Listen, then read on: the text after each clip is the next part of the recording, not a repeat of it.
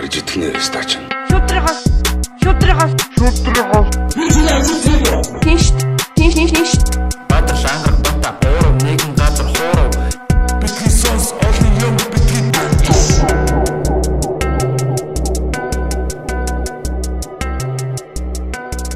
За сайн байцгаана уу? Юу байна да? Petisons podcast-ийн 20 дахь дугаар та бүхэнд хүрэх гэж байна. За тэгээд өнөөдрийн эпизод дээр бас аа, манай үндсэн бүрэлдэхүүн байдгаараа байж байна. Манай 3. За тэгээд Бадрал ангарах те манай Бата бас та бүхний харж байгаачлан байж байна. Тэгээд та бүхний харж байгаа бах те манай Бата нэлээ өөрчлөгдсөн байна. Чанга ир гэдэг челленжээс болоод энэ хүн ингэж өөрчлөгдсөн байна. За тэр тоглож байгаа манай өндрийн зочин бол бас манай UB Comedy Club-ийн одоо хамгийн анхны комедиан үед энийг ер нь бол хоёр дахь комедиан гэж хэлж болно. Манай Ташуур дэгийн хүрэлцэн ирсэн байна. За юу байна? За 50 сайхан да. Сайхан зусж байна Өө уу? сайхан сайхан. За юу цаана? 50 да. За сайхан над цав. Сайхан надлаа. 100 ер нь Монголын 100 ч гоё шүү дээ тэгээд. Олон 100 ирээгүй тий. Оо Монголд уу? Тий, олон 100 ирээгүй. Аа би чинь 15 онд анх евро авчихсан. Шанхараа. Аа. Тэгээд 15 оноос хойш нэгт 100 ирээгүй. Оо. 4 300 ирээгүй. Оо тийм шүү. дээ. 400. Тэгээд өвлнийх нэг ирж ирсэн. Тэгт сүүлийн үйл ирээгүй. Тэгэхээр сүүл бараг жил хагас. Дөрөв цон дээр ирж байгаа юм шүү дээ. Тэг хүн чи 100 амар санаж байна. Оо тэгэд шахаад 100 хичээлж амардаг юм уу? Амар л да. Би нөө Америк хөвчдөг байхгүй. Оо Тэр 100 бол амарлахаараа. тий, Янз янз юм хин. Тэгээ нэг тийм үү. Мм. Одоо хэр удаа барилгал тий. Одоо ер нь жил байна. Жил байгаад юу хийх гэж байна, яах гэж байна гэдэг харъя. Монголын бас нийгэм ямар байна? А нийгэм. Сэрхий юм байна. Би нөө сургуулаа бүр дуусгацсан. Тий, сургуулаа төгсөд ирсэн. Окей. Би ярин сургуулаа төгсчөөд Ямар мэрэгчлэр төгсөн? би гадаад худалдаа эдийн засаг. Эдийн засаг. Тий, гадаад худалдаа эдийн засаг. Хятад ч угаасаа нэг тийм зэм шүү дээ. Тэтгэлэг мэтгэлэг өгж байгаа нэг тиймэрхүү. Угаасаа өөрсдийнхөө нөгөө агентуудыг бэлдээд байдаг. Агентуудыг бэлдээд байдаг. худалдаагаар сурна гэдэг чинь зөрөөд тий. Аа. Тэдтэй ажиллах тийм юугаар. Эргээд Монгол улстай ажиллахдаа тэднэрт илүү илэхтэй байна гэсэн үг юм шүү дээ. нь ингээд гадаадын одоо хүмүүс тиймэрхүү юм тэтгэлэг өгж байгаа гэхэлж буцаал хүмүүсээ бэлдэж ил гэсэн үг л. Мм. Тэтгэлэг гэдэг чи өөрөө бас. Тий. Гоёо сайхад. Мм. Тэгээ манай Бата одоо яг бул яг одоо бол булганд явж байгаа. Тэгээд 10 хоног бас гэр бүлийнхэнтэйгээ сайхан амарч байгаад ирэх гээд явцсан байгаа. Тэр хооронд манай дээгийн өнөөдөр бол зочин болно. Аа тэгээд дараачийн 2 эпизод дээр бол манай Батагийн одоо орлогч одоо үндсэн биш ээ. Зочин хөтлөгч болж байгаа. Тэгээд манай дээги бол гоё залуу байгаа бас. Аа залуу. Тийм тэгээ манай Батаг одоо ер нь Бата явна гэсэн чи бас тий одоо хин орлох уу гэ. Тэгээ ер нь Батаг орлох уу ер нь айгүй аргу санагдаж байна. Яг дээги бол ер нь бол яг бас яг нэг хүнийг бас нэг хин нэгэн бүр бүрэн орлно гэж байхгүй л дээ. Гэхдээ бас дээги бол ажлыг бол гоё хийж чадна. Энэ ажлыг бол гоё хийж чадна гэж бодож байна. Хэлж гинэ. Боломж олсон баярлаа. би. Тусал дэмжээрэй энэ гэдэг. Дэмжээрээ. Солонгосод нэг кинонд тэгээд орсон. Нэ нэ нэ нэ гэж. За манай ангарах өнөөдөр шоуны тайзан дээр гарсан сэтгэл ямар байна да. Дажгаа гоё ялла шүү дээ. Сайхан. Гэтэ амар хүн биш бас. Зөндөө хүн биш шүү. Хоёр дахьд бүр хагцсан байсан юм шүү тий. Тэгээ хоёр дахь нь бол пик Өнөөдөр дүрс. дөрөв дэх тий. Амар дүрс. Амар. Амар. Өөртөө шоу бол халуухан болсон. Улиралт нэг байдаг шүү. Гойс гойс зөв нэг тийм мэдрэмж өгдөө шүү дээ. Эмошны Дүрцэн тий. тий. Тий. Нэр хэрэгцээс тий. сэтим өвчнөх ирсэн байсан. Тэгээ хэдүүлээ хамт зурмаг авахлаа зү. Тэг вадар чи зүг авчихсан тий. Тэгээ дэг мэг гэсэн байсан. Зүгээрээ яах вэ? Зүгээрээ. Тийм штэ. Тэд бас танихгүй юм байс тэр юм байсан нэрээ. Тэд нэр ээж нь ээж юм шиг ээж юм шиг л Тийм үү. Би ирж үзег болохоор яг санахгүй байхгүй. Хоёр жиг юм шиг. Би амжаагүй лээ. Опт мигт орж байгаа л. Аа. Өнөөдөр бас гоё шүү. Содоо хөтлж जैन. Жоогоос л гоё авч ивж шүү. Яа, солиотой шүү. Чи гарсан ч гэсэн шоугоос Тий. байлгаж ийн гэдэг Чи чинь. нэгээр гараад тэгэл гэтээ яг бас өнөхөд ажиг болоо. Надад бол хангалуун байна. За гоё тэгээд бас уламжлал ясаар нэр нь юугаа онцолчих. Комментод онцолчих уу? Хоёлаа. За чиний коммент би онцолчих. За. Баярлалаа. За энэ Батзөрг Тэмүүжин Батзөрг Тэмүүжин гэсэн нэртэй хүн байна. Дөрвөн тэм нэртэй мөн тэ. За. Нэг юм уу хоёр удаа давтсан юм шиг байна. Батзөрг Тэмүүжин Батзөрг Тэмүүжин. За. Ямар удаан хөлөөвэ? Notification ирсэн чинь бүр нэг цалин бууж байгаа юм шиг баярлаж энтер гэснэ. Өөлж байгаа аав. өөлөө инээж байгаа хоёр эможи, гал гарч байгаа хоёр эможи, тэгээд гурван зүрх явуулсан байна. Нэг нэгээр навар гэж юм шиг байна. Тэгээд 19 лайк авсан байна. Окей хаа манд чин гурлын гэсэн аашаа. Лагсан. Тий, тийм байна. За миний болохоор анд нэг золоо гэдэг залуугийн коммент байна. За та нарыг харж сонссоор байгаад өөрийгөө ямар их хоцорсныг мэдэж билээ. Австрад гэр бүлэрээ амьдралдаг зав том муу. Гэхдээ би өөрийгөө маш том өөрчлөлтийг хийж чадаж байгаа гэж үзэж байна гинэ. За тэд нар нь болохоор утсан дээрх бүх тоглоомоо устгасан 3-ыг нь 8 жил тасралтгүй тоглосон гинэ. Аа. Бүр яг 8 жил тоглосон тоглоомноосоо тэг хаяна гэдэг бол энэ бол ер нь нэлээд бас том чадвар байна. Том чадвар гэж нэлээд бас сахилга бата шаардсан баг тийм ээ. За тэгээ 50-аас гарч чадлаа 14 жил татсны эцэст гинэ. 14 жил тамхи татаад тэгээд гарсан. За тэгээд яг цэг сууж сурж эхэлсэн байна гэж энэ одоо давхар ахаад нэг хэл сурахаар эхэллэх гэж байгаа гэж байна. Гэх мэт та нарт тун их баярлаж явдаг шүү. Бас бүр тесэн ядан хүлээдэг болжээ гэж байна. За тэгээд анд золоо бол тэгээд өөрөө бас ер нь айгүй сахилга баттай залуу байна. Яг манай подкастер бол яг тоглоомноос гарах тухай ч юм уу, 50-наас гарах тухай ч юм уу яг тусгаалсан тийм зөвлөгөө мөвлөгөө яриаг байгаа шүү дээ. Аа тэгээд мань хүн бол өөрөө бас нэлээд сахилга бат сайтай тултай ингэж гарсан баг гэж бодож байна. Аа тэгтээ бас бид нар бас инспирэшн болж өгсөн бол бас үнэхээр баяртай байна. Аа тэгээд бас за тэгтээ яг үннийг хэлэхэд яг ингэсэн юм аа бид гурав нөгөө хоёр дахь удаага энэ подкастыг бичиж байна. Эхний удаа яг бичихэд яг нөгөө нэг бичээ дуусны дараа яг саундны асуудал гарцсан буруу нөө нэг э, оролтоор бичсэн. Тэгээд яг саний энэ комент уншилт бол яг тавилттай явлаа л та. Тэгээд яг өмнө давтснаа яг дахиад давтаад тийм. Дуугүй бичсэн юм а тий. Өмнөхдөр нэг уншихад яг ингээд энэ комент мэдээ уншихад яг бид гур амар тийм оригинал хариу үйлдэлтэйс баг. Сая ингээд яг нэг юм дотроо яг юм давтцсан дээр юм жоомлсон байлаа. Тэгээд ямар ч байсан өнөөдөр яг подкаст оруулъя гэснээрээ бас тэгээд дахиад бас хийх гэж юм. Тэгээд манай хоёрын бас цаг зав болж болж таарсанд бас баяртай байна. Ажлыг чинь тэр доор нэхгүй бол. Харин тий. Тэгээд ажил гэснээс нөгөө микрофон. ажил гэснээс нөгөө гадаадад ажил хийж байгаа ч юм уу одоо гадаад жоох та ер нь альва ажлыг хийж байгаа бол сэтгэл зүй гэдэг чинь яг нэгт байд юм шиг санагдсан үл. За. Одоо жишээ нь э, ингээд э, юм хийх гэж байгаад хүн аа би ийм хогийн юм хийх гэж байгаа шүү ч юм эсвэл те а дахиад л махиад л ч гэдэг юм нэг тийм тийм сэтгэл зүйтэй угаас ажил ихтэй хүртэл жоох хэцүү л идэг юм байл. Тийм. Тэгэхгүй одоо юу гэдэг өө өстө гялзуулч те гялс юм аач ингээд гаргасан шиг гаргачих ч гэдэг юм. Тиймэрхүү э, одоо бодолтой байхлаар э, ер нь ажил явдсан шүү дээ. Аа ер нь бол байгаа бол анхнаасаа сэтгэл зүг бэлдэг. Ажлыг чинь би мие бэлдэг. Сэтгэл зүгөө сайн бэлдэг хэрэгтэй. Тийм бах тий. хүн тэгтээ дөрөв гартаа үлдээ тэгэл бүгд л хийж тийм л сэтгэл зүг бэл. Тэгээд ингээд дасгал хөдөлгөөн мөдөлгөөн ч гэсэн тий яг тэгтгэл юм байлээ л дээ ингээд одоо хоошоо нөө бэк флип хийжтэй ингээд иргэдэг тэрэн дээр бол яг нэг бичлэг үзэж хахт бас яг ерөөсөө сэтгэл зүйчэн чухал чи яг өөргө чадж гин гэж төсөөл тэгээ бас тийм мэдээж аюулгүй байдал хангаж байгаа юм л да. Хүн барьж байгаа зөөлөн нэг юм том мат том юм хатуу Мгм. хөөсгөр мат дэвсэж байгаа. Тэгэл ер нь оюун ер нь бол хүний сэтгэл зүгөө бэлтэн гэдэг бол амар чухал асуудал да ямар ч юмд тий. Заримдаа нэг тэгдэгтэй яг комеди хийх гэж хахад ингээд нэг юм өглөө яг комедид клуб дээр ирээгүй байгаа хэрнээ гэрээсээ гарч явахтаа л нэг өнөөдөр бүтэл хүтг юм санагдаад нэг юм нэг л нэг бие муугаад байгаа юм шиг тий. Яг тэр өдөр бүр баталгаатай дэгдэг тий. Тий. Яг сэтгэл зүйн асуудал бүр нэг Тий. Ер нь тэгэл хүн бодж ивэл хийдэг гэдэг шиг нөгөө бодол чинь биелээ болно гэдэг чинь тэр ихгүй. Бодоод яваад байвал хүн тэрийг хийх магадлал нь хэсчилж байгаа юм. тий штэ санаж явал бүтэн сажиж явал Тэгээ нөгөө attraction love гэж байгаа шүү дээ. Татал татах attraction, тий. Тэгээ love attraction гэдэг одоо таталцлын хууль гэх юм уу? тий Тэр чи яг чи ингээ юм бодоо яваад байвал тэр чин чамд ойртох магадлал. Jim Carrey-гийн нэг өөрийнх нь ярьжсэн тийм байдаг шүү дээ. Жилийн өмнө одоо нэг жил өөртөө Thanksgiving-аар үлээ талхлын баяр баяраар үлээ шинэ жилээр үлээ юу яаж исэн байдаг байхгүй. Шинэ жилээр баха. За Канадад болохоор э, өөртөө сая доллар ингээ жоохон карьер мөр онцгой байсан шиг. Тэгээ өөртөө нэг сая доллар өөртөө өөрөө өөртөө сая долларын чек бичиж байгаа төрөвчөндөө хийжсэн гэдэг. Гэсэн чи яг жилийн дараа нөгөө нэг Dumb and Dumber гэдэг. Тэр бол Аа. өөртөө нэг киногоор айгуур сая доллар хийжсэн. тэр бол сая доллар байтгаа хийсэн гэнэ баг тий Тий, чи амар гэнэ шүү дээ тэр чин тийм аа. Хүн ингээ бодоо явж ивэл. Гэтэ тэр том одоо та нар нууц гэ номон дээрээс тэр би болохоор энийг өөр бичлэгнээс үзэж байгаа л ер нь тийм ч юм уу гэж бодоод нэг хүн хэлсэн чинь өө наа чи нөгөө secret гэ номон дээр байдаг шүү дээ. Ер нь санаа нь бол тэгээд э, ер нь юм бод хийх гэж байгаа сайхан бодоод өөрийгөө төлөвлөөд тэгээд ирээдүгөө одоо тий нэг тийм болно. Гэтэ мэдээж бодтойгоор л да шууд 76 нисэн гэж бас уучлахгүй шүү дээ. Бодтойгоор ингээ фактн дээрээ тулгуурлаж байгаа. За ийм хийж болох юм ба шүү. Тэгэхээр тийм нийтлөө зөв ингээ зураг ихлэ харсан дүүгээр байх л та. Мм. Том зураг харж байгаа юм чинь жижиг юм нэрвддэг шүү дээ. тий шүү дээ Хажуудлын нэг жижиг сажиг юмнаас мяараалахгүй те. А болно доо гэд. Элен Маскын бас түүхийг сонсчих тийм л байсан байхгүй наа те. Багасаа Тийм өөртөө юм юм зааж өгч жагаад 2 3 удаа унжсэн гэдэг чинь бизнесийн нампураад мяараад Мм. тэгж яхад а тийм гэсэн тий тэр хүн бол нөгөө нэг Цаад том зураг мэддэг.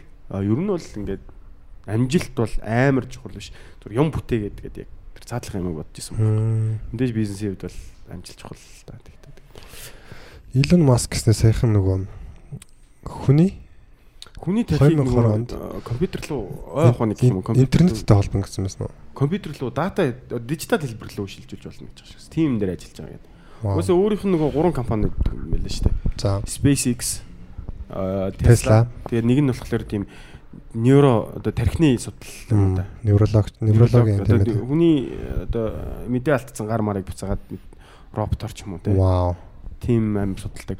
Өөрөө угаасаа тэр нэг одоо бидний багада үзчихсэн кинонууд чинь ерөнхийдөө нэг science Fiction тийм. fiction одоо юу гэдэг уран зөгнөлт ч гэсэн юун дээр тулгуурласан шинжлэх ухаан дээр жоохон тулгуурласан байдаг шүү дээ. Тийм шүү дээ. Тэгэнгүүт Элон Маск болохоор тэднийг ер нь боломжтой. Угаасаа тэгэл судалж байгаа кино гэж байгаа учир зүггүй шал дали кино гэж болохгүй шүү Тийм дээ. шүү дээ. Жохон хараад аа дэлхий ер нь ийм судалж байгаа юм байна гэж гараад тэндээсээ бодоол хийсэн юм шиг байна. Тэгэнгүүт угаасаа тэр чинь төстэй шүү дээ, тэ. Тэр хүмүүс Science тийм fiction хийхин тулд өөрөө бас яг зөвх хэмжээний мэдлэгтэй байж тэр чинь Кристофер Нолан ч жоохон тиймэрхүү санагддаг шүү дээ. Тийм. Судалгаа айгуу сайн хийдэг. Тэгээд тэрэн дээрээ ингээд айгуу жижигэн деталуудыг гой гаргаж ирдэг. Тэрнээс гадна өөрөө бас ер нь айгу амар уран сайхан нийт нэг тийм зөвүүн үнтэй кинонууд нь бүр нэг. Тэгээ бас Ханс Циммертэй хамтардаг болохоор ч юм уу кинон бүр Тий, тийм тий. амар болдог те. Киноны тал дээр бол кино гэхдээ үгүйс хүний ингээд чадахгүй байгаа юм их ч гэсэн харуулт юм уу те. Одоо ингээд хүн зарим хүн чинь ингээд кино хийх гэдэг одоо юу гэдэг киногаар өөрийгөө төсөөлдөг хүмүүс байна шүү дээ. Тэндээс мотивац авдаг ч юм уу. Би нэг Good Will Hunting гэх кино дээ шүү дээ. Тэр киноноос амар мотивац авдаг шүү дээ. Би зүгээр э, тэр киног хийсэн түүхээс өсвөлээд би бүх юмнаас нь бараг мотивац авдаг шүү дээ. Нөгөө тэр чинь хин хоёр хийсэн гэдэг шүү дээ. Matt Damon хин хоёр-. Ро- дээ, Ben Affleck Matt Damon хоёр чинь нөгөө найз гол дүр тэр чир нь. Тэр хоёр чинь тэр киногоо бичиж байгаад хийсэн гэж Аа. ярьд юм. Тэр бодит хүний амьдралаас идэвсэн гэнэ шүү дээ. Бод тэрийг сайн мэдэхгүй. Тэр хоёрыг болохоор зүгээр яг кино хийн гэж байгаа л хийсэн л гэж сонсчихсон. Тэгээ тэрэн дээр бол бүх юмыг амар гоё та нарыг зүгээр ухаад үзэх юм бол амар гоё юм тайлбарлагддаг шүү дээ. Хитрхи гоц залууд ихтэй нөгөө яг практикал амьдрал дээр гарч үзээг бүх юмыг номоор уншаад нөгөө хитрхи суутахантай болохоор яг л. Тэгээ тэр цааталтаа тэр нөгөө Робин Уильямс гэдэг одоо комедиан жүжигчин байгаа шүү дээ. Тэр хүний одоо тэр хүний киноны дүр нь манай гол дүрийн залуу тайлбарлаж байгаа юм болохоор амьдралын нөгөө value гэдэг амьдралын утга учирыг нь тайлбарлах гал үзээд байгаа байхгүй тий. Нөгөө нөгөө математикийн профессор болохоор тэр мат ухаантай болохоор математик руу шахах гээд байдаг. Тэр чинь одоо ингээ харахаар Монголын яг нэг нийгмийн аав нар ингээд чи ухаантай хүн бол математиктай сайн бол заавал инженер болч гэдэг юм уу те ийм бол илүү амжилтанд хүрэх ёстой чи гэж шахаад байдаг гэсэн чинь Робин Уильямсийн дүр болохоор нөгөө сэтгэл судлаач байдаг шүү дээ. Тэр болохоор амьдралын утга учир гэж юу вэ? Юунаас юунаас чи жаргал авж ийн те. Амьдралд чинь зөвхөн амжилт гэдэг юмнаас өөр жаргалууд байдаг гэд. Яг одоо Монголд дутаад байгаа нэг нэг хэсэг юм ийг л тэн дээр тайлбарлаад. Надад бол яг тэгж ойлгоо гэж байсан байхгүй. Вау те энэ киноны гол утганаас арай ондоо ингэ. Тэгээ кино дуусахад нэг манай залуу чинь Робин Уильямсийн гэрт нь очингод нэг захиа шүү дээ. Нөө дуучлууд нь зүйлдээдэг лөө. За. Би нөгөө нэг одоо өөрөө чи хэлсэн би нэг охин охинтой оч уулзах хэрэгтэй нэг татацлаад явдсан шүү дээ. Тэгсэн чинь найзууд нь гэрт нь очих гэсэн байдгүй шүү дээ гэсэн чинь. Хаа гэснэ. Finally яваад гэсэн мэт тэгээ. Тэгээ нэг тиймэрхүү утга санаа нь ерөөхдөө тэр киног үзэхэд яг гэл нэг миний амьдралдаа ингээд би чинь заримдаа ингээд зогсон шүү дээ тий За. юу хийгээд байгаа вэ би ч гэдэг юм уу те тэрийг үзэхлээр яг ингээд буцаад мотивац авах байсан нэгтдээ шүү дээ. Тэгэхдээ ер нь кино нэг тийм мотивац өгөх чадaltaй гэдэгтэй яг нэг хүн ингээд байжгаад тэгээд ингээд ямар нэгэн зүйл туулаад ямар нэг юмд хурж байгаа яг тиймэрхүү загвартай кинонууд амар хүнд мотивац өгдөг тий. Нэг тийм баатрын аялал ч юм уу тий. Юуны аа, ха- ха- юу лээ Pursuit of Happiness лөө. А тийм. Will Smith-ийн дагуулсан. Тийм. Тэр бол би яж нэг кино үзэж явах юм ойлцдог байхгүй. Тэгээд Тэр үсэ тий. Хүүхдээ тэврээд нөгөө жорлонд Тий, тий, тий. Тэгэхэд бол нэрээ яа миний яг өмнөөс нь жоохон шар өдлөөд байгаа байхгүй Халаад буцаж гарч ирэхтэй. Халандаа гэдэгсэн. Яг нэг гоо ёо гар гээл нүдэ тий. Манай хүн зөв ойлаа. Дотор нь хүүхдэр чиг таглал уйлал ёо. Will Smith гэхдээ зөвүүн юм шиг. Тэр угаасаа амар кино л та. Гэтэ бас яг нэг залуугийн хийсэн анализ байсан л да тэр кинон дэр. Энэ бол Холливуудын өгж байгаа бас нөгөө боолчлох механизмын мессеж тий. Одоо ингээд чи өдөржингөө ингэж ингэж ажиллах юм бол хэдэн секунд хэмнэж болдгийг би олж мэдсэн гэдэг нэг тийм нэг хэсэг байдаг шүү дээ. Энэ бол угаасаа хүний амьдралын утга одоо хаашаа хэдэн секунд хэмнэх гэж амьдраад байгаа бид нар. Бид нар одоо тийм шоргоолцыг ажилдаг амьдралтай байх хэрэгтэй биш. А харин одоо амьдралын утга учир гэдэг юмыг хайж одоо илүү утга учиртай зүйл тэмүүлэх хэрэгтэй гэдэг. А энэ кино болохоор яг цаа цаагаараа зүгээр Холливуудын өгч байгаа бас нэг тийм нэг хөгийн мессеж байна гэсэн юм ярьж ирсэн. Би тэрийг хүснэ. Бас нэрэж тийм ч юм уу. Уул Америкийн дуртай киноос аахгүй тэр. Яг юм чинь л олон талаас нь харж байна. Тийм бүх юм олон талтай шүү дээ. Гэтэ нөгөө нэг яг тэр киноныхын загвар нь өөрөө олон инспирэшн хийгээд ингээ явцсан болохоор бас. Хүн ойл нөгөө нэг хэрэгтэй юм аваад хэрэггүй юм хаа гэдэг хэсэг л байна. Тийм угаасаа гой гой хэсгүүд байдаг шүү дээ. Нөгөө нэг хүүхдтэйгээ саксны талбай дээр ярьж байна л дээ. Чамаа хүмүүс чадахгүй гэж бодож ивэл өөртөө чаддаг болохоор чамд гэж хэлхийг хүсдэг. Битээ тоо зүгээр зүгээр хий гэдэг. Тэр өөр аяга гоё хэсэг. Гоё кино. Кинонууд Тийм. тийм манай кинонууд бас тэгж шүмжлээд байдаг шнэ гоо заавал өөлөх гал идэг гэл. Аа. Тэр жоохон үнэн те. тий. Одоо би яг кино урлагийн хувьд амар мундаг мэддэг юм шүү. Гэхдээ солонгосчууд нэг CGI одоо компьютер график ашиглахгүй зөвүүн зөвүүн кино хийдэг. Тий. дээ. Манайхан тим зохиол бичих богино боломжтой дээ. Тэн дээр ямар ч юу ороогүй одоо тусгай тийм амар эффект ороод инээ тэрийг гээгүй зүгээр ингээл нэг хоёр хүн жүжигчин би би нэг хөөж ивсарч байгаа ч юм уу. Кино амар утга учиртай болсон байдаг. Тэр зүгээр тэр зохиолчих дээрээс нь тэр кино продакшн хийж байгаа баахан хүмүүсийн бас авьяас байгаа. Гэхдээ манайхан зүгээр заавал тийм амар гэлтгүй тийм дэлхийд одоо өрсөлдөхөр тийм мундаг кинонууд их боломж байгаа ш. Тэгэхээр энэ залуучууд дунд байгаа л тийм зохиол бичгэр. Тий, байгаа тий. Тий. Бид нэр Солонгосын- боломж нь олгогдоогүй байж магадгүй. Гэхдээ оролдоод үзэх хүн зөрөгтэй байж мэддэг шүү дээ. Үзэх хэрэгтэй байна. Тийм шүү. Тэр нь зөрөгтэй өнийг хөв тавилаа ивэнэ гэж үг шүү дээ. Латин. Зөрөг гэхээсээ илүү нэг хүн мэдчихвэл одоо жишээ нь бид нар нэг тэгдэж шүү дээ. Юм ойлгоогүй бахта нэг одоо юу гэдэг ийм биднэрт нэг амар хавцал тараад тэнд үс- үсрэхээс өмнө жоохон айгаал. Яг үсрүүгээл нэг гүйж очиж тул зогсоод ч юм уу те. Тэгсэн яг үс нэг үсрэгээ хариацсныхаа дараа дасчингууд амар болчихсон шүү дээ. Мм. Тэгээ хариагаа үсрэгдгээ мэддэг хүн байх юм бол эсвэл нөгөө нэг хүн ингээд зүгээр ийм талбай байна шүү дээ. Зүгээр талбай дээр ингээд чигээрээ нэг шугамаар алхах easy байдаг те. Одоо цагаан зураас дагаад ч юм уу. Тэгснэ яг тэр цагаан зураасыг юу болгоод Өндөр боршир болоод. өндөр боршуур болгоод тэрэн дээр тогтож явах хэцүү болчихдаг те. Тэсн айдас болоод явчихж байгаа байхгүй. Тийм тэгэнгүүт яг тийм зарим хүн зүгээр одоо юу гэдэг гоцч гэдэг юм уу зүгээр юмыг ингээ мэд хийдэг хүмүүс тэрийгээ жоох ингээ ойлгоод бас түнээс арай илүү хурдан ч юм уу нэг дөхөм дөхөм ойлгоцсон байд юм болов. Тэгээд жоох айдсан баг ч юм уу тэгэл юмдаа зорсон юм аа баг. Тэг ямар нэг юм хийх дугаас ингээд олон оролтод тутасмаа ингээд сандрагах хүчин зүйл нь багасаад идэг л да тийм. Хасаад хасаад өөрөө конфи болоод. Тэгээ бас яг мэдэхгүй байсан ч гэсэн ер нь зориглоод үзэх нь зүгээр ер нь нэг нэг юм зөрөх тэр тэр надад тэр үг амар таалагддаг зүгээр зөрөхтэй үнийг хөв тавилаа байдаг гэдэг. Яг тэр үгийг уншсан тэр үг зүгээр миний ингээд төлөвшөл нөлөөлцөх юм яг 18 9 дэх багтлаа уншижсэн баг. Тэгэл вау гэж бодвол латинаар юу гэсэн байлаа нэг тийм латин үг байсан. Тэгэл одоо ерөөсөө ингэж юм болгонд ингээл за оролдоод үзье юу алдах уу гэл.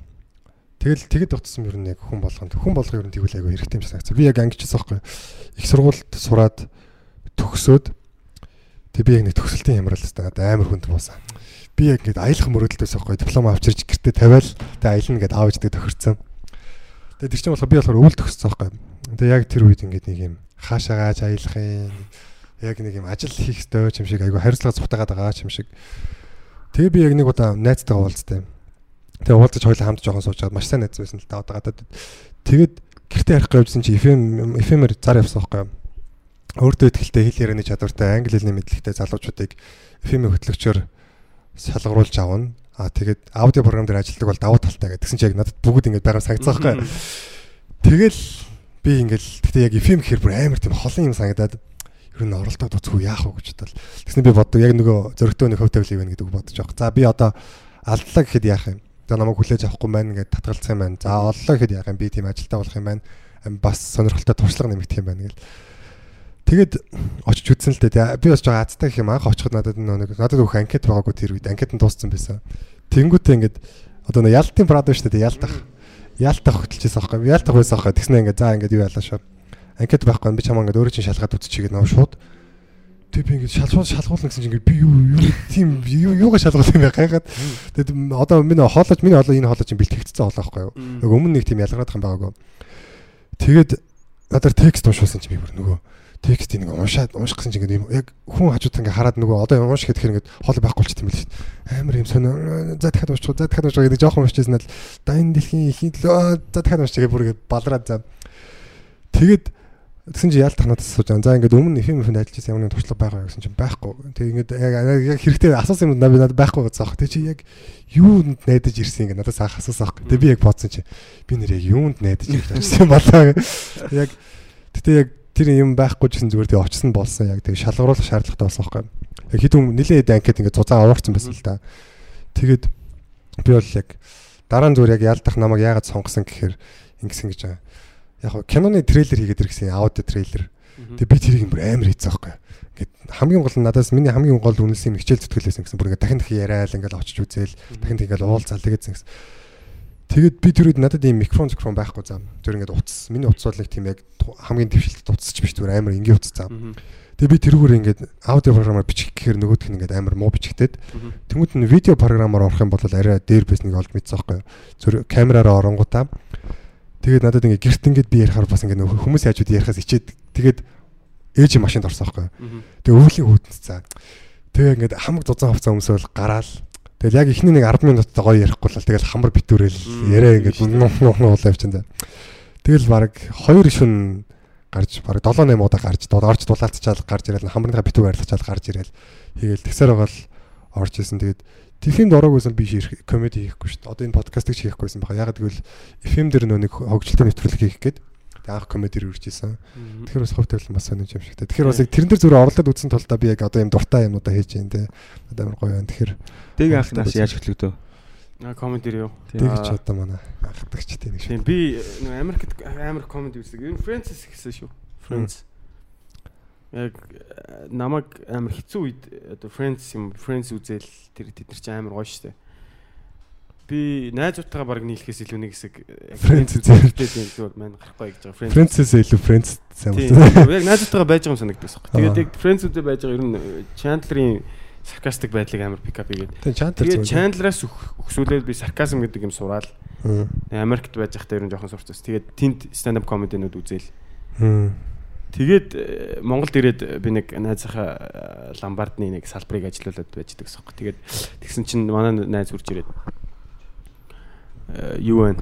Чиний нөгөө дуртай юм чинь юу идэм бэ? Нэг залуу хийд юм байна. Basement гэ газар. Э, Тэгсэн чинь өнөө хоёр дахь бас гурав дахь гэсэн. Тэгээ яг за тэгвэл үзээгээд маргааш нь явж чад үзсэн чинь бата айгөө хийдгэлээсэн л. Тэгээд батаг хийжсэн аа. 40 минут яриад э, өөрөө байхгүй. За тайзан дээр гарах хүн байвал маа тайз нээлттэй шүү. Тэгэхээр би гараа өргөөл. Тэгээд яг тайзан дээр гарал хин дэги гээл тэгэл за гээл. Тэгээд би яг юмаа яриад Тэгээ би угсаа нэг комеди үзэж байхдаа дотор боддог гэсэн байхгүй. За нэг иймэрхүү юм яринд аач гэдэг юм те. Яг хүнд бодогддог комеди үзэж Монголын нэг ийм юм яриад зүгээр юм уу те. Комедийн гарч ийм ярил гоё юм байна. Нийттэй байх юм байна да гэл.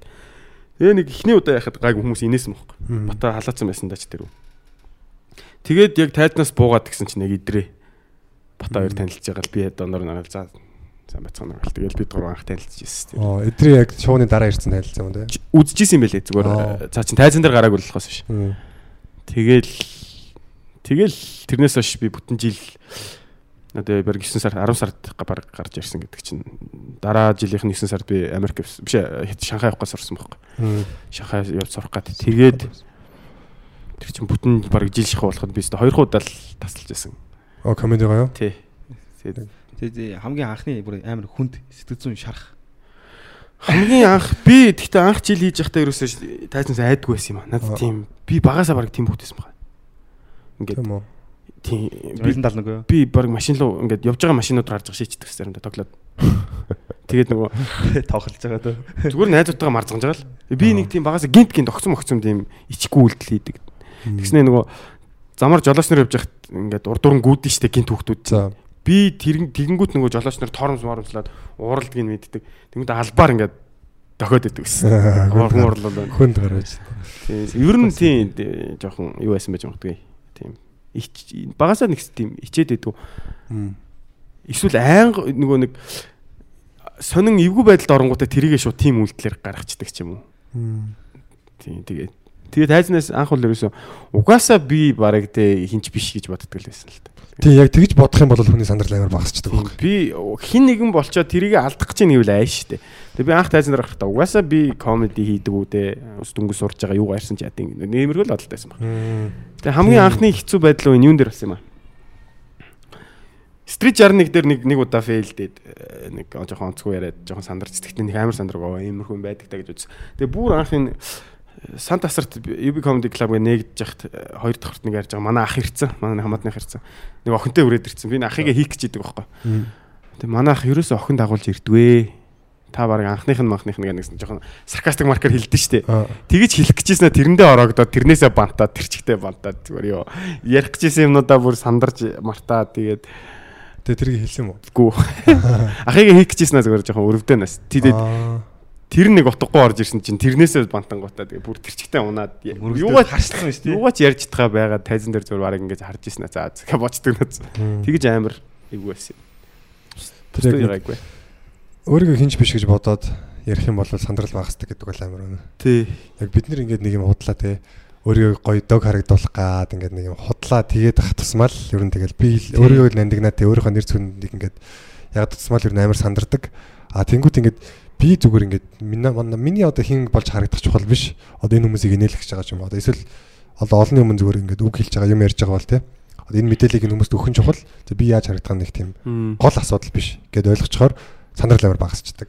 А тэгээд олонний өмнө яриад сурцсныхаа дараа магадгүй өөрийгөө бас те имиж рекламдж эхэллээ. Ягаад чи хин нэгэн байхыг хичээх юм бол улам бүр хинч биш болох юм болдог те. Ер нь тайз. Тий. Тэг бүтэн жил ер нь комеди хийчихэд анх Шанхайд очиод би US танилцахыг хөтлөж исэн байхгүй. Танилцах шоу. Аа. 2015 оны намрын Шанхай танилцах шоу. Тэгж яхад би яг комеди миний сэтнүүд угаасаа ерөнхийдөө бүрлдээд айгүй юм баттай. Яг хүнийг ингээд яг найруулахаар тийм сэттэй. Угаасаа нэг комедийн болгоо тийм хитэн сэттэй болчдөг. Тэгээ тэр чинь анх UB comedy ч амар фреш байсан хүмүүс бараг мэддэггүй. Тэгээд би яг танилцах шоуун дээр яг эхний цаг хөтлж байгаа дараагийн цаг өөрийнхөө сэтийг ярьж байхад. Тэгэхэд амар халуун татна хүлээж авчихсан. Тэгээд тэрнээс хойш би бүх бараг бүх юм хөтлсөн дөө шинэ жилгээд. Тэгээд нөгөө бүтэн жил комеди хийсэн болохоор хүний ярианы чадвар өөр аягүй сайн болчихдээ юм шүү дээ. Ингээд хүн одоо тайзан дээр би шинэ жил хөтлж жагаад шууд тэр чи одоо импровиз гэдэг байгаа шүү дээ. Бага байдал дээрээ тулгуурлаа шууд тэрэн дээрээсээ ингээд сэтгэе явчихдаг. Би тэр аягүй сайн байсан ер нь.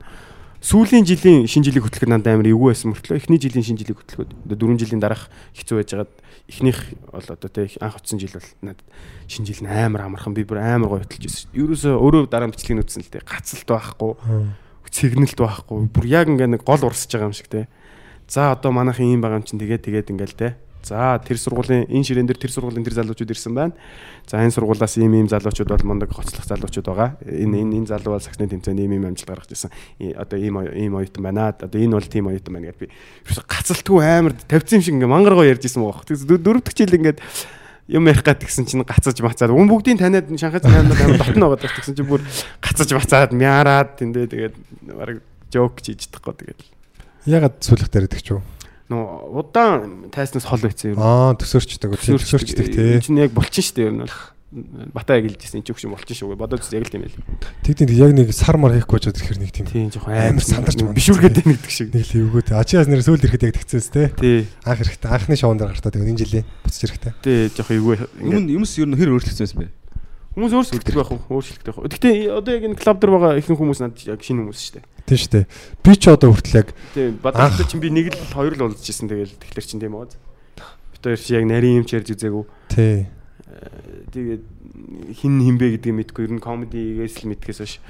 Тэгээ яг хин хинбэ гэдэг ингээд нарийн ширийн одоо юу гэдэг ингээд бид хоёр бодлоо солилцлоо шүү дээ. Э, Тэгэхээр эндээс л яг тэ энэ хүн юу сэтгэж явж идэв аль төвшөнд юм сэтгэж чинь гэдэг юм уу. Тэгэл хүн ингээл тэ энэ хүн ямар хүн юмыг value гэдэг ярианаас бүх юм харагддаг шүү дээ ер нь. Би бол яг тэр чинь би зүгээр 3 дахь удаага л open mic-д орж исэн. Тэгэхэд яг дэгийг хөтлж исэн. Тэгээ дэгийг бол их бандгар бүдүүн залуу байсан. Одоо их хичээн ассан байна. Булчинлаг бол залуу болсон байна. Тэгээд тэгэхэд би би чи яг нэг анх эхлэл амар шасаах зүгээр төрүүлэл төрүүлэл гэсэн шууд би чи нэг 3 удаа open mic-д ороод тэгээд шууд тайзан дээр гарахаар явцсан шүү дээ. Тэг ер нь тэгж хурдан тайзан дээр гарч исэн байхгүй байгаа. Тэгэл тэрнээс цаашаа бүф унаал зүгээр. Тэг яг өндрөөс өндөр тэсэгт нисэх тусмаа хүчтэй ундаг гэдэг шиг тэгээ анх зүгээр төрүүлэл төрүүлэл явж исэн ингээ шоу шоуны тайзмаас энэ ингээл бата мата хүртэл гайхал чи өмнө хаана хийдэг байсан юм бэ ингээл өмнө нэг удаа гэсэн чи өө нэг удаа удаа гайхаж байгаа л тэг. Би би- нөгөө open mic чамайг сонсчод яг хэлж исэн баг батад.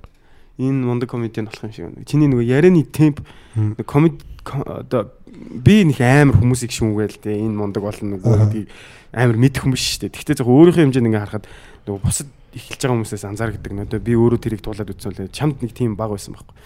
Ингээ тайснаас сандралт баг. Тэг өөрөө ярьж байгаа чинь амар зэгцтэй.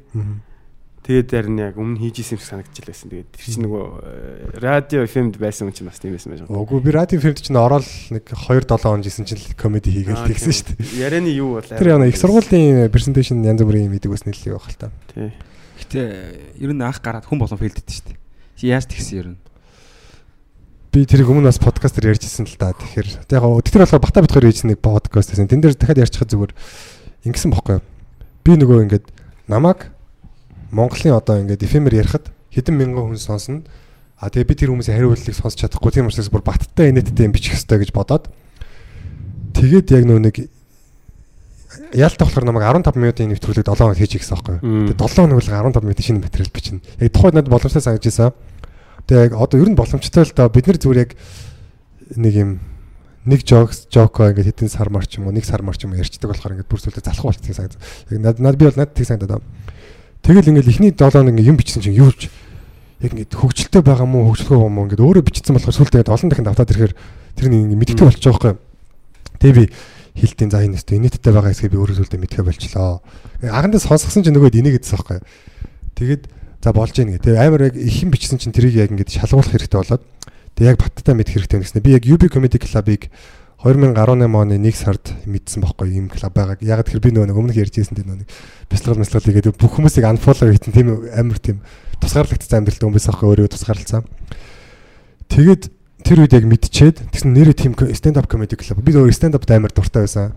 Тэгэл stand up танд танихгүй хүмүүс байсан ч гэсэн stand up болохоор амар баярлалаа. Хөрөөд ирж байгаа байхгүй. А хөрөж ирээгүй тэгсэн чи яалтах тэгсэн чи яалтах. Оо юу яа. Тэний open mic гэж юм бол тий. Чи open mic-д нь очиод ороод үзгээд. Тэгээд аа цэгийн ихч рүү ярьсан. Манай нэг найз байгаа гэдэг. Тэгээд цэгийн цэг рүү яриад тэгээд одоо open mic-т нь одоо яаж ордгийг гэж асуугаа. Тэгээд анх очиж орж исэн. Тэгээд яг нэвтрүүлэг зөөрүүлээд амар бэлтцсэн. Тэгээд тэрийг маш олон давтцсан байсан болохоор ингээд тайзан дээр гарахад бүр юм хитцээний юм шиг байсан байгаа байхгүй. Тэгэхээр одоо бид нэр зүгээр тий одоо ингээд энэ төвшөнд одоо ингээд туршлагатай болчлоо. Комеди хийж гин. Яг зүгээр тэр тэрэн шиг тэр үе шиг тэгэж тийм дарамттайгаар тий зүгээр 7 хоног ингээд яг ингээд нам суугаад тий тэгэж амар хичих юм бол одоо ч гэсэн биднээс бүр амар энэ хад зөндөл гарна гэж бодож байна. Гарна гарна. Хүний потенциал гэдэг чинь Би ирснээсээ хойш одоо 20 20 донжин. Яг ирснээсээ хойш би нэг 7 онсныхоо сүүлээс одоо комеди нэг 3 4 гараад ирэнгүүт буцаагаад нөгөө нэг сенс гэдэг юм нүрээд ирж байгаа мэдрэмжүүд нь. Тэнгүүт яг бичсэн чинь надад зүгээр яг 10 сэдв буцаа гарч ирж байгаа байхгүй. Тэгээ энэс 10 сэдв чи яг инээтэй байх үгүй мэдэхгүй шүү дээ. Надад бол инээтэй санагдал миний өнцгөөс бичиж байгаа шүү дээ. Тэгэл эндээс чинь яг ингээд одоо 10 сэдв бичлээ гэхэд тэндээс чинь ингээд хідэн сэдвүүнд хоорондоо холбогддог байхгүй. Өөрөө холбогддог юм а ярьдаг. Цуглараад Тэгээд тий ингээд нэг нэгээр нь цааш нь ингээд ухаадах тусам ингээд одоо инээдтэй хэсэг одоо юу гэдэг нь нэмж юмэд ингээ ухаадах тусам чинь хоорондоо аа за энэ хоёр ингээ холбогдож болох юм байна те одоо юу гэдэг бид нэг төмс ярьж ирсэн нийс салаат ярьдаг юм тэнгууд нэг төмснөөс нийс салаат болонгуудаа цагаан сар руу шилжиж болж байгаа байхгүй те яг тэрэн шиг ингээд би цагаан сарын нэг сэдвтэ төмсний сэдвтэ байх нэхэд нийс салаатаар дамжуулаад одоо юу гэдэг цагаан сартай холбогдож болдог байхгүй. Энд чинь ингээ хоорондоо олон юм бичигдсэн ингээ хараад хад сүулдэ аа энэ хоёр ингээ холбогдож болох юм. Тэр хоёр тийг холбогдож болох юм. Ингэж холбогдсон юм чинь нөө бүтэн сет болдог байхгүй. 15 минут байна 20 минутын байна те. Тэгээ жок бичих бол нэг тиймэрхүү. комеди төлөөрөнд туршлага бас амар чухал юм байна. Ер нь байнга л тайзан дээр гарч байгаа. Одоо энэ комеди болох гэж байгаа залуучууд байх юм бол те одоо залуучууд төсгөөчүүд байх юм бол хич нар ах нар байх юм бол байнга тайзан дээр гарч ий. Тэр чинь өөрөө бэлтгэл болно. Тийм. Надад бас яг хин Ахмад настай хүмүүс бас комеди ирж хийж байгаа нь амар гоё санагддаг. Тэднийг үзэх айгүй гоё байдаг. Гэхдээ яг ягаад тэд нар бага ирдэг вэ гэхээр миний бодлоор зүгээр яг залуу хүмүүс бол яг хөө ирээд бүтлгүүдэд явган залуу хүмүүстэй энэ Ахмад настай хүмүүс чинь хөвчлийн статус нь тогтцсон байгаа. Тэгээд тэр мэрийгээ ингэж нэг жоохон хөвшиг болно гэж одоо өөртөө бодож байгаа шүү дээ. Тийм учраас бас ирэхэд жоохон хүндрэлтэй санагддаг байх л та. Магадгүй. Тэр ч магадгүй бах. Ер нь зүгээр анх удаа ирнэ гэдэг амар хэцүү байна яг. Яг тэрийг давчуулах л та. Анх ирнэ гэдэг л амар зориг байна. Үнэхээр дуртай байвал хүн дуртай юм хийж л байх хэрэгтэй. Тэгээ комеди гэдэг чинь миний хувьд бол хобби. Тийм шүү дээ. Бодох тусмал тайсан дээр гарах магадлал багасна. Амар нэг үг хүнээс сонсч ирсэн те. Чиний хобби чинь чиний амьдралыг аваа явах үед л гэж сонсч ирсэн нөгөө. Тийм шүү дээ. Хоббигоо хийсэн чинь тэр нь зөрүүлээ чам амьдралыг амьдралыг чинь өртгийг даагаад эхлэнгүүт. Тэр бол чиний мөрөөдлийн ажил байхгүй. Тийм шүү дээ. Одоо stand up comedy чинь бидний тийм байгаа. Хоббигоо хийжсэн чинь тэр чинь чиний үедээ одоо амьдралын баталгааг өгж эхлэх юм бол чи яг энийг бол би өөр амжилт гэж боддог байхгүй. Ийм л юм дээр амжилт гаргал хаппи болох байх. Тэрнээс одоо нэг бус хүмүүс ярьдгаар те заавал мөнгөтэй жиж амжилт болно. Заавал тэр нэг одоо хэдэн сая доллар дуртай машин явах те тэр хүний л тухайн юм ойлголт л байна та. Яг мөнгөтэй болох юм бол мэдээч бас юм easy болдог. Тий. Одоо өөрийнхөө дуртай юм хөөхөд илүү амархан болно. А гэхдээ дуртай юм хөөх юм бол мөнгө аясандаа өрөөд ирдэг. Тий. Гэхдээ нөгөө мөнгөтэй мөртлөө жоохон мангар хүмүүс байдаг шүү дээ. Юмыг яаж хийх вэ гэдгийг олоогүй зүгээр гинт одоо мөнгөтэй болсон юм нэг юм наацтай ч юм уу ингээд яаж тэгж хөрөнгөчсөн гэмээр хүмүүс байдаг те. Тийм би тийм ах нарыг зөндөө хардсан ингээд ажил хүнтэй зүв харьцаж сураагүй ажлыг зүв болгож сураагүй тэгэнгүүтээ зүгээр баг энд уурхаа байгаа гэдэг ч юм уу. За муухай уулуурхаа салбарх нэг муухай л гэж. Гэхдээ нэг ах- нэг тийм ахыг бол мэднэ ингээд нохооны юу шиг нохооны гинт шиг алтан гин зүүцэн. Хүнтэй зайтайгаа харьцаж чаддггүй тэгэл хар яр хар яр гэсэн ахгүй байдаг байхгүй юу. Тэг үнэхээр тэр үний одоо юу гэдэг ажиллаж байгаа газар нь ашиг өгдөг болохоор л доор нь хүмүүс тогтож ажилладаг баг. Эсвэл намайг нэг хүн дарамтлаад байвал би зүгээр харж авч зааха болио те. Ингиж ажиллах нэг ч байсан. Зүгээр 10 сая төгрөг 20 сая төгрөгөн дээр л арай өөр ярих л баг л та. Л л. Тий. Хүний өөрийнх нь үн гэж байна шүү дээ. Гэхдээ яг залгуу наснд бол зүгээр дуртай юм аа л хүрсэн. Тэ маа тий. Би бас яг нэг- унах биднэрт юу байхгүй шүү дээ. Хайшаа унах шүү дээ. өөрсдөө доотлоо. Яг ийм үе дээрээс ах янз бүрийн юм оролдож үзээ. Доор ахтай тийчгнээд үзчих. Зөв өндөр цалин хөөх бол залуу наснд яг байх дуртай ажил нь өндөр цалинтай байл болж байгаа юм л да. Тэгээд зүгээр яг ийм өөрийг нь хөгжүүлэхгүй, юм сурахгүй, тэгээд өөрөө дуртай биш тийм ажилдаа зүгээр өндөр цалин авах гэх юм бол цалингийн мөнгөний төлөө зүгээр цагаал үрж ийн л гэсэн үг дээ. Тэр бол би бас яг нэг тийм ажил хийж ирсэн л да яг хав. Тэр бол нэг амар өндөр цалинтай байгаагүй. Гэхдээ маш баг ажил хийдгүү би зүгээр ингээл нэг газар сууж л байх хэвээр. А тэгээд баг ажил хийхгүй зүгээр багахан ажил гардаг. Тэгээд бид бус үедээ зөв дуртай мэй хийж явах боломжтой байсан байхгүй. Яг нь уцаар илмэл тоглолтоод иж болохгүй, нэтэр юм судлаад ижиж болно. Аа тэгэд тэр ажлыг би нэг 3 сар л хийсэн. Яг 2 сар хийгээл нөө сарын өмнө гарах хэвээр өрөг мэд өргөдлөх хэвээр шүү дээ. Өргөдлөө гэж гарч ирсэн. Яг тэгэхээр надад амар утгагүй санагдчихсан байхгүй. Би ингээд анхандаа ингээл яваа би ийм яг бүр анхандаа би бүр амар өөр хүлээлттэй байсан. Тэрнээс юм сурна гэж бодож анх ажилдаа орсон. Тэгээ орсон ч бас яг нэг тийм юм сурдаг бол биш. Яг нэг газар сууж идэг. Тэгээд за би ингээд бас олзуурхдаг байсан байхгүй. Айгу гоё хоолтой. Гой хоолтой биш. Хоолны мөнгө нөгдөг. Айгу гоё хажууд нь айгу гоё кафе байдаг. Турк хоол газартай. Тэгээд тэн чинь гоё хоол иддэг. Тэгээд юм цалин мэл айгу би өөрөө дуртай мэй хийж идэл. Ингээд нэтэр дураараа байж идэл нэг мөнгө ороод ирдэг. Тэгээ би тэр нь айгу гоё юм уу гэж бодож байсан. Сүүлдээ би ер нь яг яах гээд ингээд байгаад байгаа юм. Одоо зүгээрийг одоо залуу настай залуу нас ингээд шавхагдаад ингээд ингээд яг дуусах гээд ингээд дуусахын чадаа биш. Яг ингээд цаг цагаар ингээд явж ийн тэг. Гэтэл би одоо энэ цагийг зүгээр нэг хитэн төгрөг авах гээд ингээд сууж ингээд өнгөрөх ёстой ч мөгөө ч юм гэж бодоод утгагүй санаа гарч ирсэн л та. Ер нь юм сурах юм л хийж исэн дээр л гэж бодож байна. Ээ тэгэл юу штэ юу сурсан юм чинь хизээд хэрэг одоо юу гэдэг дээ. хүн аваа явчихгүй сурсан скил чи. Хүн алга болгочихгүй. Юу ч хамаагүй сурах хэрэгтэй нэрээ. Жохон онцгүй юм байсан ч хамаагүй те. Зүгээр хүн ингээд сурч боломж байвал сурч хэрэгтэй байхгүй. Тэрийг заавал онцгүйгээр нь ашиглах албагүй шүү дээ. Хэрэгтэй юмд ашиглаж байна те.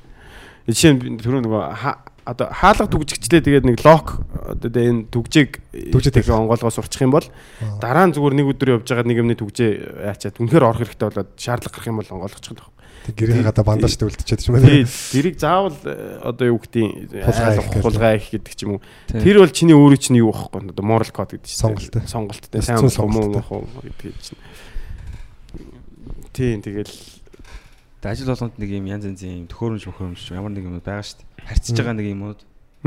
Тэр болон чи хүмүүсээс толгойг амар задлаж байгаа шүү. Тэр нь бол сайн сураалах хэрэгтэй. Яг гацчвал дараагийн сурга ажил руу бол байнга явж исэн дээ. Яг ингээд намаг дотор үлдчихвэл яг онцгой. Тэр юм надад миний хувьд бол э, энэ зөөгчийн ажил бол зүгээр яг нэг юм яг юм сурахад яг нэг талаараа л одоо яг хүнтэй харьцаж байгаа нь гоё тий янз янзын хүмүүстэй. Цаашаа ингээд яг сурж байгаа юм бас харагддгүй л дээ. Тэр үж бодож байна. яг зөөгч а манай Монголын төвшөнд би зөөгчийг ингэж боддог юм зүгээр бүгд хийгээд үзчих хэрэгтэй. Гэхдээ зөв үнэд ор зөв байгууллагт хүнд үйлчлэл сурна гэдэг чинь хамгийн түрүүнд хүнд одоо зөөгч хамгийн түрүүнд үйлчлэгээс өмнө харьцаж эхэлдэг байхгүй. А хэдүүл явж байгаа ямар бол захиалах юм меню гэд энийг зөв сурчих юм бол дараа дараа нь бүх юмд хэрэгтэй байхгүй. Яг хүнд үйлчлэгээ гэдэг чинь үний яг бүр төрөлхийн одоо чи бид нар хүнд хизээ нэгэн цагт аавдаа ч юм ээждээ ч юм цагаан сараар ч юм хүнд үйлчлээс орчин. Тэр хүнтэй айтайхан харьцаад хүн зөв үйлчлээд хаанаас юм тавих уу хаанаас нь барих уу те. Ингээ юмны ив басаалаас орчин. Тэгээ энийг зүгээр үнэхээр завтай хийх юм чи олдохгүй байх юм бол нэг сар мар ч юм хийгээд үзчих хэрэгтэй юм л да. Сөөрэ бол цуглуулах. Чи өөрөө зөөгч хийгээд үзчих юм бол зөөгч ямар байдгийг үзчихнэ. Дараа нь зөөгчтэй яаж харьцах юм мэдэх л байхгүй. Зөөгч хийж явахдаа бас янз бүрийн хүмүүстэй харьцаж сурна. Тийм зөөгч чинь яг яг ингээ харахаар сурах юм байхгүй юм шиг хэрнээ бүр амар цаанаа том юм байгаа. Тэгээ бас яг хүнтэй харьцахаас гадна зүгээр үйлчлэн гэдэг маань өөрөө бас их тийм хүнд даруу тийм юм суулгаж өгдөг юм шиг санагдсан. Яг нөө Peaceful Warrior гэдэг кино байдаг шүү дээ. Тэн дээр зүгээр нэг амар багшин зүгээр ингээд нэг юм зүгээр нэг колонкийн цэвэрлэгч гэж бодсон чинь нөгөөх нь амар гар байдаг те. Тий. Тэрэн шиг яг нөгөө хүнийг удирдахыг хүсвэл эхлээд дагаж сур гэдэг шиг те. Эхлээд бас те даруу юм сурчаад бас дараа нь яавал те. Тэгээ нөгөө хүн ингээ бүх юм хангалттай болоод ирэхлээр хүнд батлах юм нь багасаад эхэлт юм шиг байна. Аа тийм шүү дээ. Одоо бид нар чинь ингээл амар үнэтэй юм юм ингээл хэрэглээл зүгэл одоо яг хав би хүний сонирхлыг бас шүүхгээгүй л дээ. Гэхдээ одоо би Билл Гейтс ч юм уу те Марк Зукерберг гэл одоо энэ мундаг хүмүүс чинь амар ингээ буцалдаа дээ. Би яагаад вэ гэж зүгээр бодож үзсэн байхгүй. Тэгсэн чинь нөгөө тэдний угаасаа ойлголтын дээр би тэртээ дэргүү тэрийг өмсөн энийг өмсөн би баян те угаасаа ингээ гараад ингээл авчиж болно. Тэгэхээр зүгээр тэр материалын сэтгэлгээ нь одоо зүгээр өөрөөс нь ингээд хайлаад алга болцсон байгаа. Нотлох гээд шаардлага. Нотлох гээд угаасаа тийм нотлогдсон юм болохоор. За за гэ тий.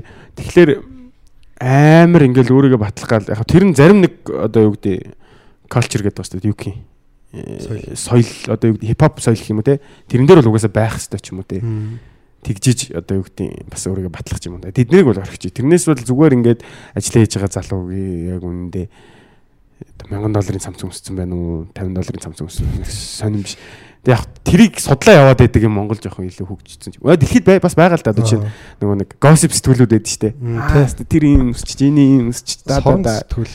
За за тэрийг самаг дорч болдог ч. Тий, тий. Гэтэ яг яг бод дүнийг хэлэхэд нэг team сэтгүүл байдаг штэ те. Монголд бас ингээ gossip-род байдаг. Тэгээд яг тэ тэр чинь бас тэгэл нэг хүний ажил штэ. Тэгэхээр бас нэг хүний ажлыг бас тэр нүгүүгээ те. Нэг хэсэг байгууллага л байгаа. Тэгээд хүн ингээд ер нь айгуу гоё болоод маа гоё ч байх те. Нилээ мөнгөтэй болоод энэ тижээгдээд энэ мундаг болоод ирэхлээр ингээд тиймэрхүү юмнаас чөлөөлөгч юм шиг. Тэгээд ингээд эргээд ярангуут чинь нөгөө түрүүний аз жаргалын концепт руу ороод ирж байгаа юм л те. Аз жаргал хаанаас яг байдаг вэ? Хүн юунаас гаргаж авах вэ? Бид нар төрүүчийн бичлэгэн дээр бүр амар гоё гоё ярьсан. Эхнээсээ бүр ингээд мангар гоё гоё ярьсан. Энэ дэр бүр нэг хэллэг тийм те яг гоё юм руу орж чадахгүй л яваа. Тийм. Тэгээд үгүй нөө аз жаргал гэдэг би дээр төрүүчих дээр ярьсан шүү дээ. Хүн аз жаргал ингээ хамгийн энгийн юмнуудаас аваад эхлүүл тэгэл ер нь тэр чинь амар easy болоод эхэлж байгаа. Тийм шүү дээ. Ингээд юмны төлөө амар хөдөлмөрлөж аз жаргал авахаа болоод зүгээр энгийн зүгээр нэг ундаа уснаа тэрнээс жаргал аваад эхлэх юм бол чи өөрөө амар жаргалтай болж эхэлж байгаа. Зовхгүйгээр жаргаж эхэлж байгаа.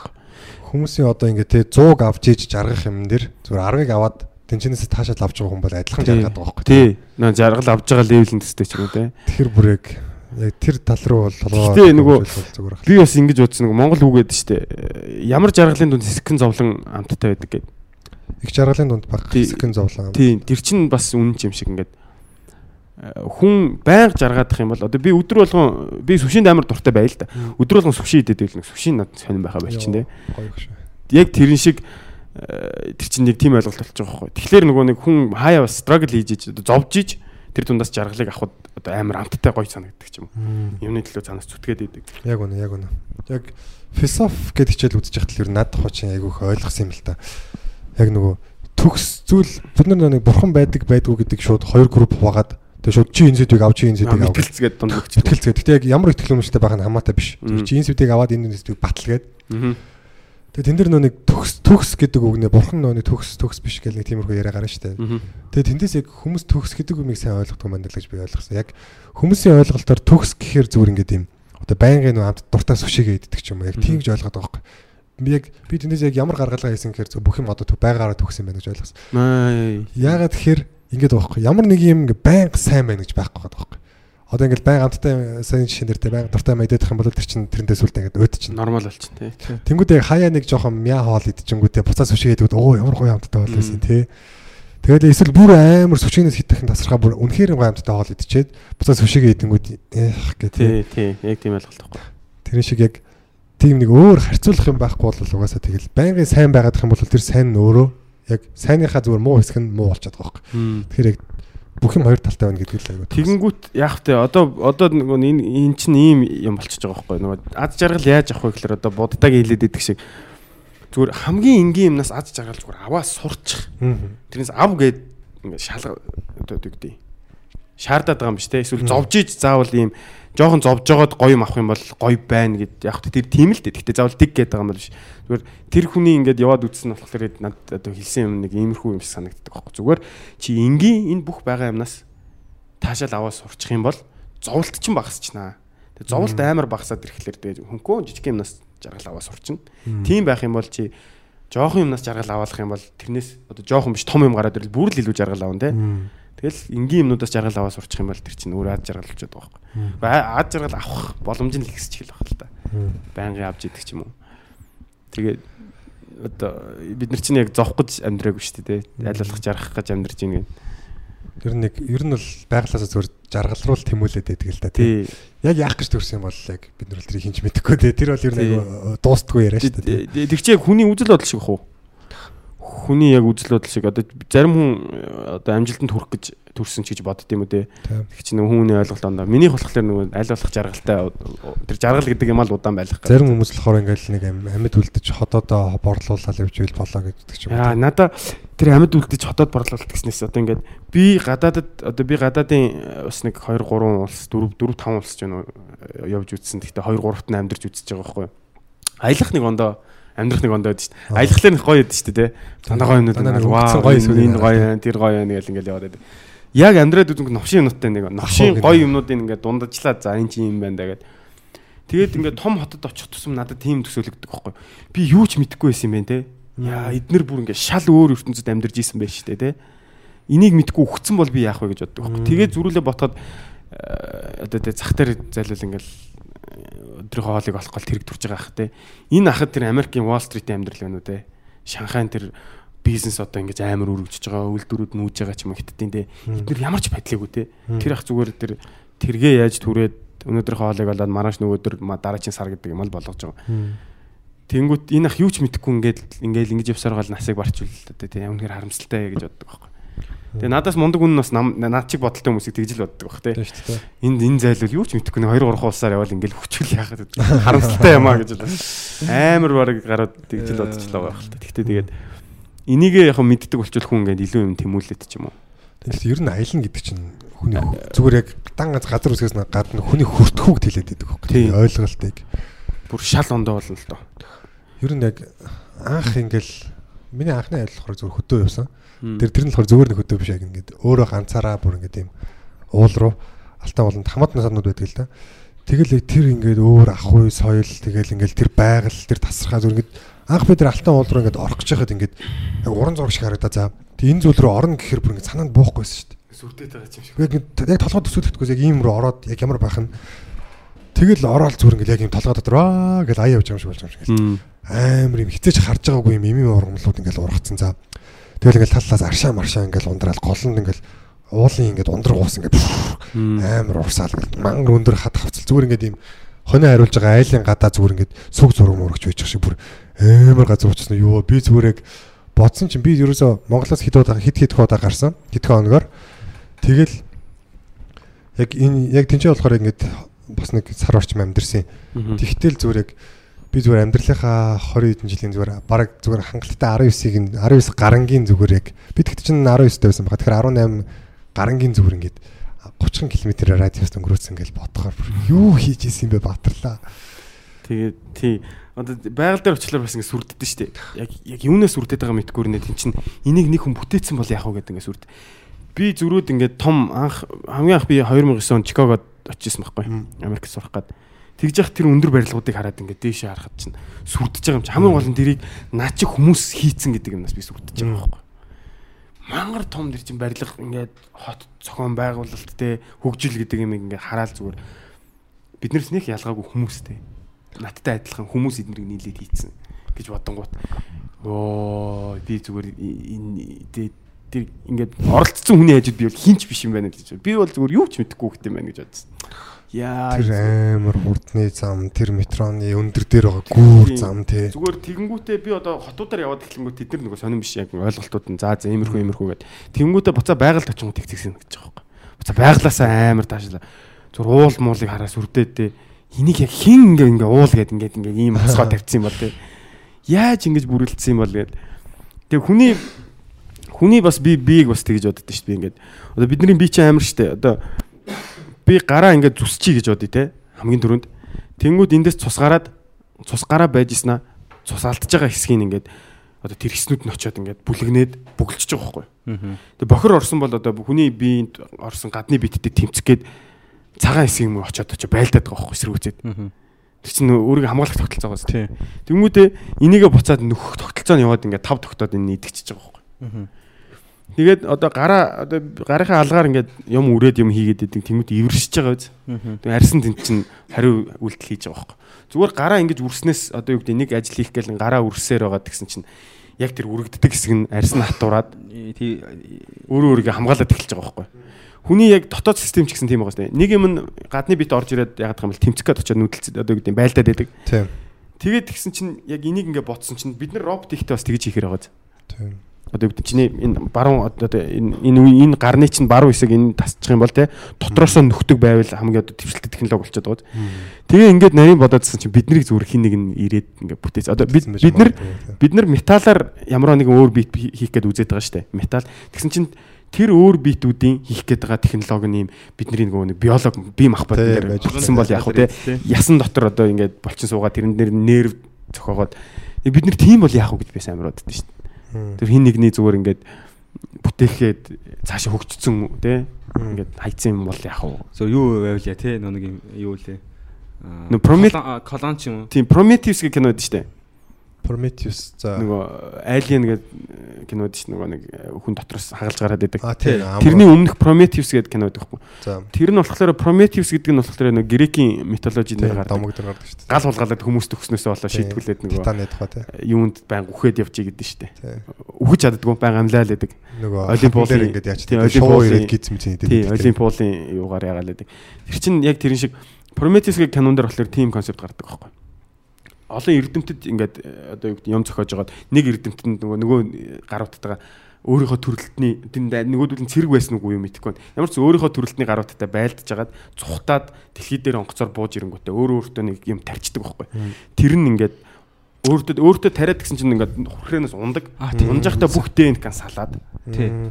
Тэгээд тэгсэн чинь яг дараагийн син нь яг хүмүүс агуу сүг зураг ингээ агууд археологчд ингээ сүг зураг болоод тэгсэн чинь дэлхийн бүх өнцөг булангаас олсон газар нь одон дунд яг нэг одыг заагаад байдаг байхгүй. Тэгсэн чинь тийшээ явсан чинь яг нөгөө өөртөө хийсэн гаргадаг болчдөг байхгүй. Онгоцны систем мага том. Тэр дунд бас нэг робот байдаг байхгүй. Одоо э, бүр нөгөө artificial intelligence хиймэл оюухантай тэр нь бүр өөр сэтгэдэг болсон. Тэгэнгүүт яг нөгөө нэг биднийг хийсэн одоо тэр кинонд гарч байгаа юм болохоор биднийг хийсэн гаруудтайгаа бид нар өөрсдөө уулзж ирсэн чинь бид нар өөрсдөө дахиад тийм роботууд хийсэн байгаа байхгүй. Тэр амар э, санаа байгаа. Зэр нь бол бүтээлийн хувьд бол ач зээтэй гэл болсон байгаа шүү дээ. хоёр бүтээлийн цаана явж байгаа байхгүй.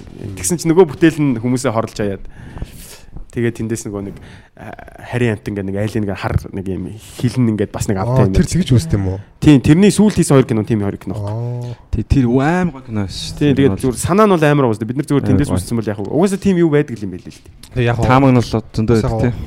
нөө их сур ер нь бол шинжлэх ухааны югаар бол одоо одоо хувьслын онлыг хамгийн хүлээн зөвшөөрж байгаа шүү Тийм, дээ. Дарвины бол Тэг яг хувьслын онл бол айгүй их нэг үнэмшилтэй л байдаг л да. Гэхдээ бас яг би бол зүгээр яг хувьслын онлыг ер нь бол хүлээн зөвшөөрдөг ч гэсэн яг өөр ямар нэгэн тийм илүү хүч бид нарыг бүтээсэн гэдэг тийм ихтгэлтэй байх онгорхоо байдаг гэж. зүгээр. Тийм. Ер нь бол тиймийг үгүйсгдэг үл агностик байдлаар ханддаг. Тийм тийм яг тийм байвал илүү сонирхолтой байгаа хэвээр амьдрал байг. Тийм. Өөр юм байгаа гэж бодохоор тий. Тийм. Гоё. Тэгэхээр одоо бид ингэ сэтгэж байгаа зураг мөрөг зорж байгаа ингээд баримл хийж байгааг бодохоор би яавч энэ бол нэг санаандгүй бол хүн бол үүсгэж боддог байхгүй гэсэн. Яавч ингээд тэгээд тэгээд ДНК мэдээлэл чи ингээд нар хүртэл явдаг гэдэг байгаа байхгүй. Тэр одоо амар асар хэмжээний мэдээлэл өгдөг гэдэг тааш нь. Ер нь би артист хүмүүсийг жоохон хөгшөө дахиад нэг бодоод үздэг гэж санагдаад байдаг тийм. Яг 100% атеист. Гэхдээ бид нар яг мэдхгүй байхгүй юу? Тий, агностик байх хэрэгтэй Юу байхгүй тийм болсныг учраас. мэдхгүй болохоор зүгээр нэг Байж магадгүй. онгорхоо байлгах те тэр хаалгыг бол ингээд таг хаачих хэсгүй байхгүй. Энэ агностик гэдэг нь яг тийм байхгүй ингээд. За бурхан гэж байж магадгүй байгаа гэж би нотолж чадахгүй байхгүй гэж өвөөсгөж чадахгүй. Ерөөсөө л ийм хандлага. Нэг үхсэн чинь яг эрлэг ном хаан дээр очивол яах вэ? Тий, тий. За өгшөө. Тий. Яа гэдэг шиг. Тэгэхээр яг зүгээр Тэгээ зүгээр хошигн толгойд хэлэхэд те за хувьслын онол итэг эсвэл бурханд итэг гэдэг тийм хоёр одоо өөр одоо бүтээгчийн онол ямар нэгэн тийм онолд итэг гэх юм бол зүгээр бүтээгчийн онолд нь итгэсэн нь үхсний дараа эрсдэл ба байгаа байхгүй. Тий. Хувьслын онолоор явлаа гэд а үхлийг ээ бурхан нөө бүтээгч онол итгэж байгаад үхлийг гэхэд хувьслын дарвин бид нарыг шийдэхгүй л байхгүй тэр шиг. Би яг зам махтад гэж боддог байсан. Тэгэхээр нөгөө зэмүүл тоглож юм л та Харин тий. тий, тий. Дундуур нь үзээд энэ. Тоглоомын онолоор л яваад юм л та. Тий, тэр чинь тэгэл алдагдсан боломжийн юу гэдэг ч үлээ дээ нөгөө өртөг мөртөг гэдэг лөө. Би бас нөгөө сонголт ихтэй дандаа гэдэг. Би дандаа хоёр сонголттой идэг. Аа. Гэртээ байх уу, гарц найзуудтайгаа байх уу? Гэртээ байвал гоё амрах гад идэг, мөнгө нэмэлттэй байгаад идэг ч юм уу те. Гарангуут найзуудтайгаа гоё байгаад идэг. Тэгээ мөнгөө бас ингээд идэг. Тэнгүүт ингээд би алийг хийсэн харамсдаг байхгүй юу? Аа. энэ бас нэг бас бас нэг хүний дэвшүүлсэн л юм байж магадгүй. Би алин хийсэн харамсдаг тэнгууд дандаа ингээ хоёрдчод байдаг гэж байгаа сүулдэ би яг одоо нэг иймэрхүү бодолтой болсон. Аа аль баг харамсгаа хий те. Одоо юу гэдэг би гэрте байж болно эсвэл гарна. Гэхдээ ингээ шууд тэндээсээ э, тодорхой хэмжээнд газ бодчих хэрэгтэй байхгүй. Гаруул инх юм байна. Дотор байвал инх юм байна. Тэгээд энийг хийчихвэл би одоо би э, гэрте байх юм бол тийм ч гарсангүйг харамсаад шүү дээ. Нөгөө гоё мэдсэн байна. Гарангуут яа гэрте байсан бол арай илүү байх ч байсан юм уу те. Тэгэнгүүт нөгөө ямар ч байсан одоо сүүлийн би дандаа тим шийдлээд үлдсэн байхгүй. Аль баг харамсгаа хийчихтэй. Угаасаа л аль нь ч хийсэн харамсна. Тэгэхээр аль баг харамсгаа хийчих гээл. Тэгээ би ер нь тий амар хэрэгэлцэж хүмүүст бөөрн хайр өгт юм. За байж маань гарах үгүй мэдгүй тэгж байгаа элийг цагийн талгаж байгаа элийг их нэгэн байж тээ за асуу батгаа яа. Тэр яг хүн яг сонголттой байх тусмал ер нь сэтгэл ханамж байдаг гэсэн. Одоо бас нэг тийм би нэг өмнө ярьж илаа нэг туршилт писэн гэж байхгүй. Ингээд хүмүүс ингээд Лондон руу ингээд зураг гэрэл зургийн оюутнуудыг одоо өөрийнхөө зургийг шалгаруулад явуул гэдэг одоо зарим нь болохоор ингээд өөрийнхөө хамгийн сайн зургийг явуул гэсэн гэж байгаа. Зарим нь болохоор хамгийн сайн зур хамгийн сайн хоёр зураг сонгох гэсэн гэж байна. Тэгээд аль нэгийг нь явуул гэд биш хоёулыг нь явуул гэд тэгснэ яг цагийнх нь өмнөхөн болохоор нөгөө яг хоёр зураг явуул гэсэн хүмүүс оюутнууд тэрэ хэлээд за аль нэгийг сонгож явуулах юм байна. Одоо хоёулыг нь явуул болохгүй нэгэд тэгвэл нөгөө нөгөөд нь харж агаад нэг нь явуулсан баах. Тэнгүүд тэгж явуулсан оюутнууд дараа нь сэтгэл ханамжийн судалгаа ангууд нөгөө нэг хоёроос сонгоснууд нь ингээд амар ханамжгүй. Нэгийг явуулсан ямар ч тийм эргэлзээд байх юм байна. Угасаал нэг л юу байсан болохоор. Тэгээд тэр судлаач нөөрөө яг төгсгөлтөө би нэг юм ярьсан цагтаа тах юм гэр бүлийн нэг тийм тэрийг болохоор шүү дүгнэлт хийхдээ ингэсэн байсан л да. Хэрвээ зүгээр сонирхолтой зүгээр одоо хошигнж хэлсэн гэвэ хошигнж хэлээгүүл зүгээр аягүй сонирхолтой байдлаар л хэлсэн билээ. Дүгнэлтэн дээр яг судалгааны ажил дээр бичсэн байгаа байхгүй. Хэрвээ гэр бүлийн салалт одоо гэр бүлийн сал одоо салалт гэж тийм ойлголт байдгүй байсан бол хүмүүс гэр бүлдээ илүү аз жаргалтай амьдрах байсан байж магадгүй юм гэдэг дээр бичсэн. Тэр аягүй гоё санагдсан. Угсаал яг тийм байгаа байхгүй. Бид нэр яг илүү харж билүүд болгоно гэдэг шүү дээ. Яг өөр сонголт байгаад хаар те нэг За арай захад арай сонгоч юу гэх нэг тийм хувц хунаар сонгосон ч гэсэн дэгдэх тийм нэг. Яг нэг л юм байхаар тэрэндээ ингээл аа окей ханамжтай тэрэндээ ингээд угаасаа эвлэрэх гээд өөрийгөө зохицуулчдаг те. Тэрэн шиг. Тийм дэлгүүр хэсгэд наач нас анзаардаг юм шиг нөгөө эмгтэй хүмүүс болохоор ингээл амар олон бүгдийг нь үзчихсэн аа нэгийг сонгох гол үзээд. Эрэгтэй хүн чинь нөгөө нэг хамгийн наан байгаа юм. Хараа хэрэгтэй юм байвал энийг аавна гэдэг. Угсаа цаатлын харахчгүй харуул зовхоо мэдж байгаа юм шиг те. Маа өмд эрэхтэй өмдөө аавна гэж гардаг. За яа хэрэг. Тий дараа нь очиж тэрийг харж те ингээл хямдрал зарлцсан байж байгаа тэнд хямдхан байж гэдэх юм байхгүй. Тэгвэл тэрийг мдэггүй байсан ч хаппи явахаар байгаа ч те. Мэдсэн болсон бол аа яг нөгөө юу яадаг шүү дээ. Покер тоглодог шүү дээ нөгөө. Тэгээд нөгөө модод илгэтгэс хүмүүс хэнийг хайчаад тэгээд нөгөө модод зөхөж үзээд идэг дээ те. Тэгээ би би ч бас оюутан багтаа покерыг айгу нэг спорт маягаар нь айгу сонирхож үзсэн л та хоёрын ном уншаа тэгээ дэрийг тоглоо. Тэгээд яг тэгж тоглож байгаа дараа нэг амьдар найзуудтайгаа тоглохоор яг нөө хитрхи олон тоглоод ирэхээр сайн нэрс сөхөд ямар ч хэрэггүй дээ. Угаасаа нөө магадлалаа чи номноос сууччих ямар магадaltaй гэдгийг аа тэгээ яг тийг мэдлээгээд чи яг чамд гоё мод байсан байгаад чи хайцсан байх юм бол чи зүгээр харамсан шүү дээ. Байхгүйсэн бол чамд нэг тийм нэг тийм нэг тийм гоё санагдахгүй зүгээр л хайж байгаа. Тийм тэгэхээр нөгөө амьдрал дээр бас тийм байхгүй. Тийм шүү дээ. Ерөөсөл тийм хийе гэж байгаа бол тол нь хийгээд үзсэн дээр хийхгүй гэж бол болчих хэрэгтэй байхгүй. Ээ хийчдэг байж үгээ харамсчихснаас. Тийм. Тэр яг хоёр сонголт юм уу олон сонголт байвал нэг нэг л тэрэндээ баттдгээс сурчих хэрэгтэй. За зэ гэл. Угсаа хийдсэн юм чи. Одоо бас хайр дурлалын харилцаан дээр ч гэсэн бас тийм хэрэгтэй байж магадгүй. Нэг Тэгээ дутуу юм бити хийж сонгооч гэдэг те түрүүн ярьсан шүү дээ. Ингээ нэг э, нэг сонголт хийнгүүтээ хүүхдтэй болоод тэрнээс болоо салаад нэг хүүхдээ амьдралаар тоглоочдөг гэл. Тийм тэр бас их гой сэдв байсан те. Бид нар бүр амар гой сэдвэр ярилцсан бүр яг. Тэр чинь одоо нөгөө миний таньдаг хүмүүсээс яг тэгж ярьж эхэлсэн байхгүй. Миний таньдаг хүмүүсээс э, амар олон хүн сингл ман болцсон байна. Амар олон хүн сингл а болцсон байна те. Тэгээд хүүхд нь хаанаа байгаа юм чимтэгдэхгүй тэгэл ингээл хэцүү яваад идэг. Тэгэл хүн чинь угаасаа хүнтэй дахиж харилцаа үүсэх нь тодорхой шүү дээ. Тэгэхээр чи нэг нэг дахиад яана хоёр талд гэр бүл болно. Тэгээд тэр хүүхд ч амар хэцүү өсчихөж байгаа байхгүй. Тий, тэгээд тэгэл нөө дайди ишүүтэй хүүхдүүд гарч ирнэ. Тий, дайди ишүүтэй хүүхдүүд гарч ирнэ. Нэг Монголд амар олон дайди ишүүтэй хүмүүс байдаг гэл тэгээд лава. Одоо нөө өмнө бата бит хоёроос ярьж байгаа яг нөө нэг өргөсөн хүүхдүүд дандаа яг ингээд бит хоёрын хувьд дайди ишүүтэй байдаг гэд ярьжсэн чинь саяхан хэд хоногийн өмнө дэги битэд ярьжсэн чинь бас дэгийг өргөжчихсэн хүүхдүүд дандаа тийм байсан байна. Дайди ишүүтэй. Тэгээд яг яг бид гурав дээр ч гэх юм уу үгүй л бахал та зөв Монгол зүгээр тийм байдал айгүй их байгаа хэл гэж бодож байна. Яг тийм одоо одоо август октод 90 юм уу тий? 90 юм уу тий. Тэгээд тэр ер нь тэгээд дайдын ишүүтэй октод тэр амар өрөвд яг амар өрөвдөд тийм аа. Тэгээд надад амар хэцүү санагддаг. Яг угаасаа л багасаа нөө авгүй өссөн. Тэнгүүд угаасаа нэг гэр бүлийнх нь одоо хамаатан сатны хүмүүс ч гэсэн угаасаа нэг өөртөө нэг дээрлэхэд бай гэж бодоагүй ч гэсэн яг нэг аавгүй байхаар арай нэг өөр харьцсан шүү дээ. Тий, тий, тий. Тэгээд аав нь байх юм бол арай бас нэг жоохон амигээд те нэг өөр харьцдаг те. Тэгээ яг тэгж өсчөөд тэгээд яг тэр дутагдчихсэн юм аа ингээд том болоод одоо нөгөө романтик харилцаанаасаа нөгөө хайртай залуугаасаа хүсээд идэг. Гэтэл нөгөө төлний хөвчлэн өгч чадахгүй те чадамжгүй ч юм уу те. Тэгж амарлаг хамгаалж чадахгүй байдаг. Тэгээд нэг манай нэг нэг сэтгэл судлаач юм бас хэлжсэнээр болохоор дайди би өөрөө бас тэр талын зөвлөгөө аваад явж байсан юм л та. Тэгсэн чинь ер нь дайди ишүүтэй охтууд ер нь жоохон өөртөө шалиг байт юм аа гэд хэлчихсэн. Тэгэхээр яг нөгөө нэг зүгээр хоёр залуу те ингээ хоорондоо хоёр залуу гэж нэмэгтэй эрэгтэй хоёртой хоорондоо ингээ суух байжгаад магадгүй суухгүй зүгээр ингээ хитрхийн сайн төлөвлөөгүй те зүгээр ингээ хүүхдтэй болоод тэгээд аав нь орхиод тэр залуу зүгээр хайнг тэгжээд хүүхд орхио явтны төлөө тэр хүүхдийн бүхэл бүтэн ингээ амьдрал нь амар хүндрэлтэй болчихж байгаа юм. Хайр дурлалын асуудал төр ч гэсэн те. Тэг бүтэн хүнийг угаасаа эн чин аав ээж хоёроос одоо юу гэдэг модель авах хэрэгтэй шүү дээ. Эрэгтэй үе юм байдгийг ааваараа төсөөлж байгаа шүү дээ. Хамгийн амьдралд нь дөрүүлж оролцож байгаа эрэгтэй хүн чинь аав нь шүү дээ. Хамгийн ихнээ дөрүүлж оролцож байгаа эмэгтэй хүн ээж нь. Тэгээ энэ хоёроос чи шууд одоо жишээ авна шүү дээ. Аа эрэгтэй хүн иймэрхүү байд юм аа, эмэгтэй иймэрхүү байд юм. Тэгвэл аав нь байхгүй болчихгоо мэдээж ээж нь гэр орноороо боли идэл бойфренд ч гэдэм үү те одоо нэг тэгж ярих дуртай болцсон л дээ. Эмээгийн бойфренд, ээжийн бойфренд. Эмээгийн бойфренд. Харин тийм нэг одоо юу гэдэг тэгэнгүүт э, өөр ингээл янз янзын хүн ороод ирэнгүүт тэр хүнд чинь те ингээд олон хүн ороод ирж хоккей ч юм шиг санагдах юм уу те. Далд ухамсар subconscious Юу ч ингээл баахан залуучуудад ирээд идэг гэсэн бол тэр хүүхдтэйгэл окей секс нал юм замбрааг байх бол окей юм байна гэж ойлгож Тийм. тэгэл анханасаа тийм байвал тэгэл гэр бүлийн амьдрал болно. замбраагүй тэгтээ бас нөгөө үзэх хэстэй юм уу? Би сүулт ингэж бодсон байхгүй үзэх хэстэй юм уу? Үзэх хэстэй байна.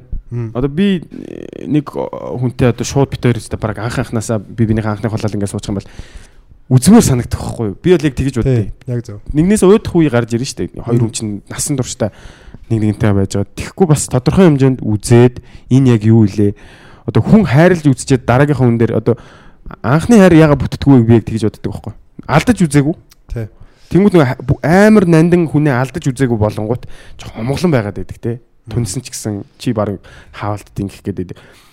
Нэг хүнийг алдаад үзчих юм бол тэр чинь тийм үстэй нөөдөө анх нэг юм бөмбөлөг бариад хаглаад үзчих юм бол дараагийнх дээр амар тийм туршлагатай үзэн штэ. За хагарчтын шүү эн чинь те. Тоглогч те. Яг тэрэн шиг анхны хайртайгаа хүн учраад хоёр дахосоо хүн хайрлах юм бол амар туршлагатай үздэг болов. Тийм баг. Одоо тийм тийм уустай. Нэг хүнийг алдаад үзчихлээр за би би муухай ажиллаад байвал итгэхийн муухай ажиллавал энэ явчихна. Итгэхий даврааж болохгүй. Өөрийнхөө алдаан дээр тэр чинь ингээд тэгээд тэндээс одоо юу гэдэг одоо юу гэдэг 2 дахь 3 дахь ч юм уу бүтдэг ч юм уу. Анхны хайр бүтгэлээр надад бол нэг жоохон тийм. Тэгээ надад ч юм бол яг анхны хайрыг бүтгүү гэдэг бол тэр бол мухарсгийн ойлголт биш байгаа байхгүй Тий. тийм. Би бол яг гой тайлбарыг өглөө шүү дээ. Тэр чинь тийм шүү дээ. Үгүйс хүн алдаж үзээгүй хүн чинь ом- омглон байхаас вэ? Адаглал туршлагагүй байхгүй. Тий. Тэгээ хоёр дахь дээр ингээд янз бүрийн одоо хэрэлдэхээр яах хэвтэй юм тий. За одоо ингээд ийм тунирхаад байгаа үед нь би яаж харьцаж явах хэвтэй бүгдийг ингээд мэддэг болоод эхэлж байгаа байхгүй хоёр дахаас. Тий. Одоо зарим үед нэг гуугаад тахгүй те. За өөрийнх нь жоохон тайвшруулт. Өөр наа чинь уус жоохон тайвширч чинь те. Тэгэхгүй нөгөө анх чинь ингээл араас нь манай залуучууд чинь бидний үед бас тэгсэн шиг байгаа нөгөө кино Диснейгийн кино минонууд бүх кинонууд эргэтэн араас нь тулталгүй те баг чиний чиний буруу байсан ч хойноос нь ингэдэ гэдэг ч юм. Тэгсээр байгаа нэг эргэтэн хүмүүс амар э, ингээл араас нь гүгэл идэв шүү дээ. Тийм. Романтикчгууд араас нь гүгэл яг романтикийн хувьд романтик л баг. Гэхдээ зарим үед эмхтэн хүнд өөрийг нь буруу юм хийсэн бол тэрийг ойлгохтол нь хүлээх хэрэгтэй. Чи тэнийг юм хийсэн бол би бол буулт хийхгүй те. Яг тэгэхээр энэ чиний буруу байсан. Тэрийг их л ойлгочих. Тэгсэн цаг ч юм бол эсвэл буулт хийчээ тайлбарлах гэж оролдох ч юм уу. Тийм. Ер нь аль аль талаасаа бас яг буулт хийхээ бас ер нь буулт хийж сурах хэрэгтэй. А гэхдээ Тий. буулт хязгаартай байх хэрэгтэй байхгүй. Буултаа нөгөө найл найл хийж болгодог хүмүүс байж байна. Гуйгаал эрхлүүлэх гэж. Яг зүгээр аль аль хин хин хивийн дэ хэмжээ хязгаар тавьж сурах хэрэгтэй байхгүй. Үгүй Тий, чи хэмжээ арай давраад байна. Ингэж болохгүй. Тэгэхгүй бол ингэдэг гэж байгаа. Нөгөөт нь ингээд давраад бүр ингээд ихнэртэйгээ ч юм уу яаж харьцсан яа дээ энтэйгээ сүултээ бүр ингээд зүр ихнэрээ бүр ингээд ад үзэж те дорд үзээ. Тэгээд өөрөө тэгж тийм болгочоо тэгээд тоохоо болчдөг. А эмэгтэй хүн анханасаа ингээд нөхрөө ингээд даврангууд нь хэмжээ хязгаар тавиад үгүй чамааг би ингүүлэхгүй чадахгүй гэд эсэргүүцэж явах юм бол эрэгтэй хүн оо за за болохгүй маань гингүүтээ одоо тэр яг шалгуурт нь тааруулах гэж өөрийнхөө бас харилцааг өөрчилж эхэлдэг гэж байгаа Тий. сайжруулж эхэлдэг гэж байгаа. Тэгэхээр тэр бол айгүй эрүүл харилцаа болох гэдэг. Би бас яг би яг амар инээдтэй. Би нөгөө нэг өмнөх тэр бас яг энэ дээр өмнөх тэр ярьцуулахаар нэг инээдтэй санагдахгүй л хэл та. Гэтэ би ч нөө амар бяцлал мэсэл гэж явдаг. Тэгээд хүнтэй сухгүй шийдсэн байсан. Тэгээд 22 доод анх ингээд хүнтэй окей яг нэг зүуднээс болоод тэгээд тэрний зүудний тайлмал яг өмнөх эпизодод үзсэн хүмүүс сайн мэдэж байгаа. Тэгээд хүнтэй суугаар болоод тэг би яг тэгэхэд яг тийм бодолтой байсан. Яг анхныхаа хүнтэй унтаад тэр хүнтэйгээ л амьдрна гэд. Тэгэхгүй яг тэгэхээр нөө нэг яг тэр шашны бөгөөд тэр одоо сүнслэг одоо бяцлаглалын ойлголтууд дээр ингээ буруу хорцол гэдэг юм бүгдэн дээр нь ингээ хориг тавьдаг байхгүй юу. Энэ бол ингээ та нарын энергит ч одоо төвшөнд чи муугаар нөлөөлнө. Тийм учраас зүгээр яг аль нэг л хүнтэй бай гэсэн юуд өссөн. Тэгэл яг нөгөө цаг нь болсон чинь бүр яг одоо бодохоор би яг ягаад ч анхныхаараа бүтэхгүй л байсан юм байна л гэж бодсон яг. Яг тэгэхээр тэр нь бүр амар зовлонтой байсан байхгүй юу. Ингээд юу болоод байгаа гэсэн ойлгохгүй. Тэгэл ингээл амар их стрессдэг. Нэтээс ер нь ер нь ингээд юм моментээс ном ч олон ч ном уншсан, олон ч ном уншааг хоёр ном уншсан байна. Тэгээд Нэтээс нэлээд юм уншсан. Тэгсэн чи яг ер нь эрэгтэй хүн бол ер нь зүгээр бас нэлээд хүмүүстэй үзчихвэл зүгээр л юм байлаа яг. Яагаад тэгэхээр өөр олон хүмүүстэй үзчих тусмаа юу хүсэж байгааг мэддэг болдог. Яг олон эмэгтэйчүүдээс тэр хүний тэр цан таалагч, тэр хүний тэр цан цаал татгатаад хэлэнгүүт би чинь тийм татгатаад байт юм биш гэдэг ойлгодог болчдөг. Тэгэхээр ер нь яг айгу зөв. Тэгээд марк марклиг болно гэсэн үг шүү дээ. одоо энэ марк өөрийгөө таньж ин гэсэн үг л тийм. Өөрөө яг юу хүсэж байгааг мэддэг тийм. Тэгчингүүд тийм хүнтэйгээ дараа нь учрах юм бол аа окей энэ хүн юм биш үү те. Яг энэ хүнтэй байх юм байна.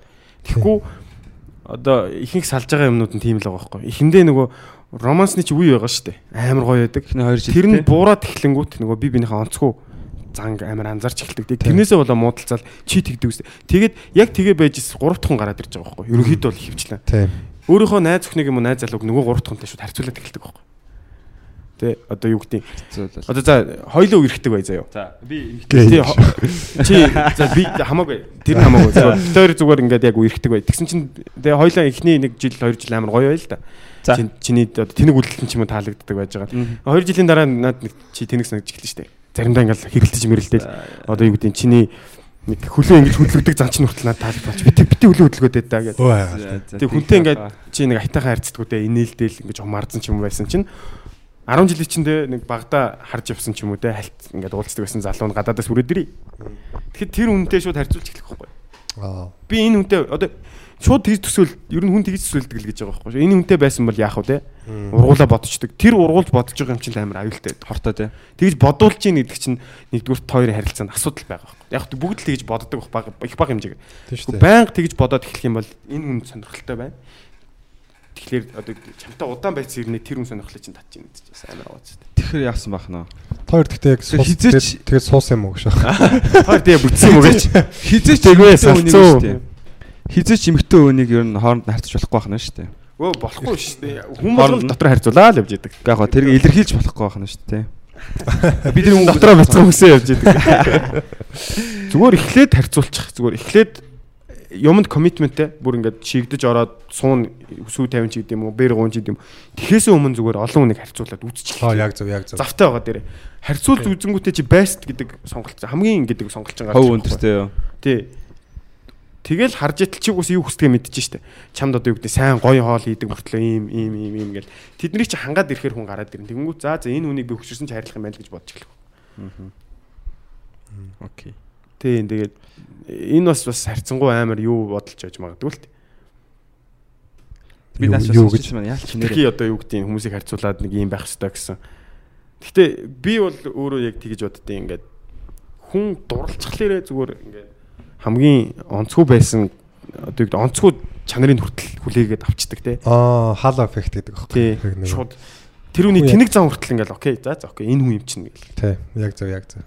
Тэгдэг Тэгдэг гэсэн. сонирхолтой хэсэг. Хүнд ингээд анх татагдангууд зүр бус тумын юмд ингэ харахаа болчдөг. Зүр хүлээгээ авчдаг. Тэ цохорч. Тэгэнгүүтээ нөгөө романс нь ингээд хөрөөд эхлэнгүүд нөгөө нь харин мэдж байгаа. Тэгээд тэн дээрээ ингээд асуудал үүсэж эхэлдэг байхгүй. Хал эффект. Яалтай үлээдэ тий. Үгүй дээл одоо митикад өөртөө амьдрал байгаад үтцсэн байгаа ш. Яг уу тэгэл яг бас шашны ихтгэл үнэмшилтэй хүмүүс байгаа л хэлтэ залуучууд тэгээ та нарт бол ер нь амжилт хүсье. Гэхдээ яг би яаж ч хэлээгүй шүү. Яг яг би өөрөө тийм байсан болохоор яг үнэхээр хүн тийм байхыг хүслийг мэдэж байгаа байхгүй. Тэгээ миний хувьд бол тийм байхад бүтээгөө. А тэгээд ер нь бол зүгээр олон хүнтэй үзсэн л зүгээр юм байл яг олон хүнтэй харьцаж тэг ерхэж яг хүн ямар байдیں۔ тэ ямар хүмүүс ямар байдیں۔ Би яг анхныхаа өхнөр явсан бол тэр үед би тэр өхөнд амар хайртай байсан. А тэгээ одоо бодохоор манай тэр хүн тэр өргөжсэн охин бүр амар амар хийсэн зантай байсан байхгүй юу.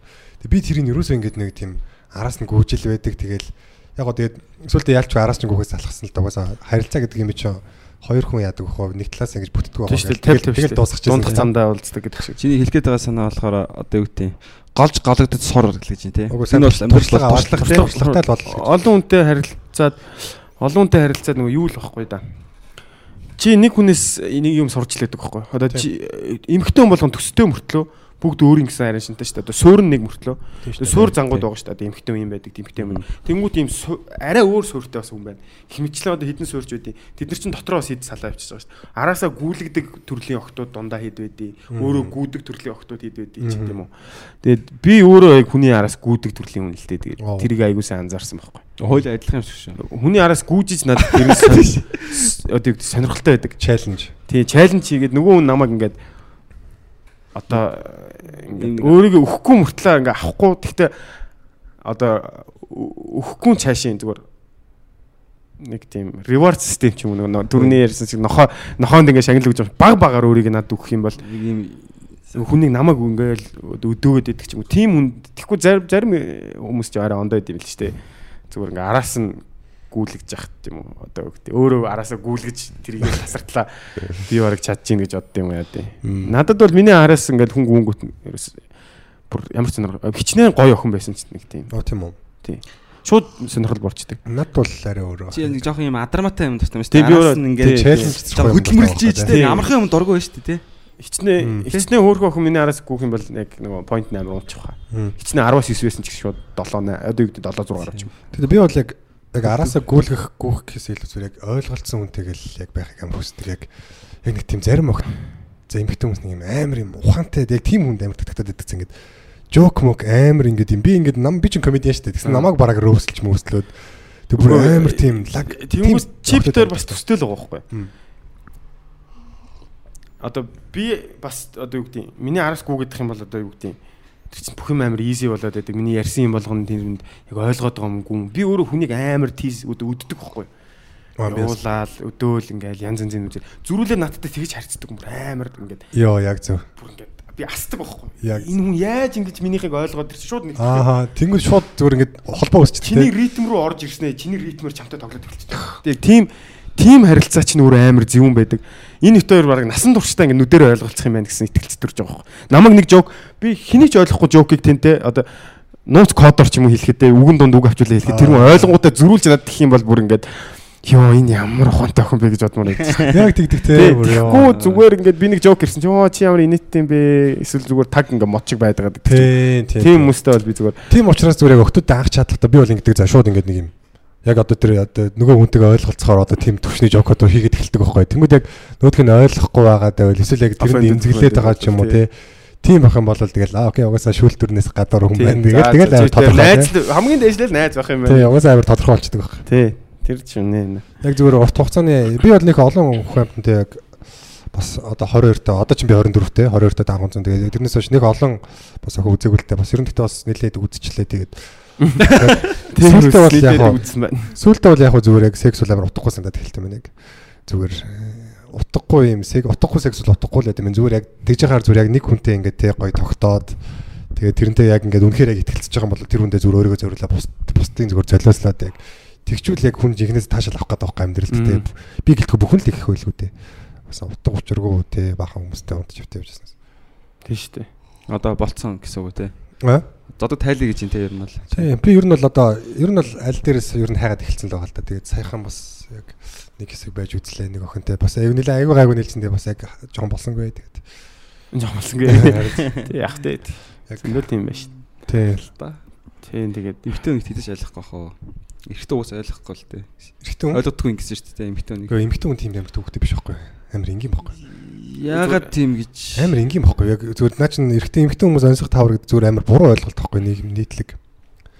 Зүгээр л адилхан хүн яг ялгаа нь юу гэхээр эрэгтэй хүн амар логик амтан эмэгтэй хүн сэтгэл хөдлөл амтан бохгүй. Тэгээд тэр сэтгэл хөдлөл амтан бахта тэр хүн яг ямар шаардлага одоо логикоор тэрийг ойлгох гэдэг үгээс бүтэхгүй байхгүй. Ойлгох гэж оролдох хэрэггүй зүгээр л мэдэр.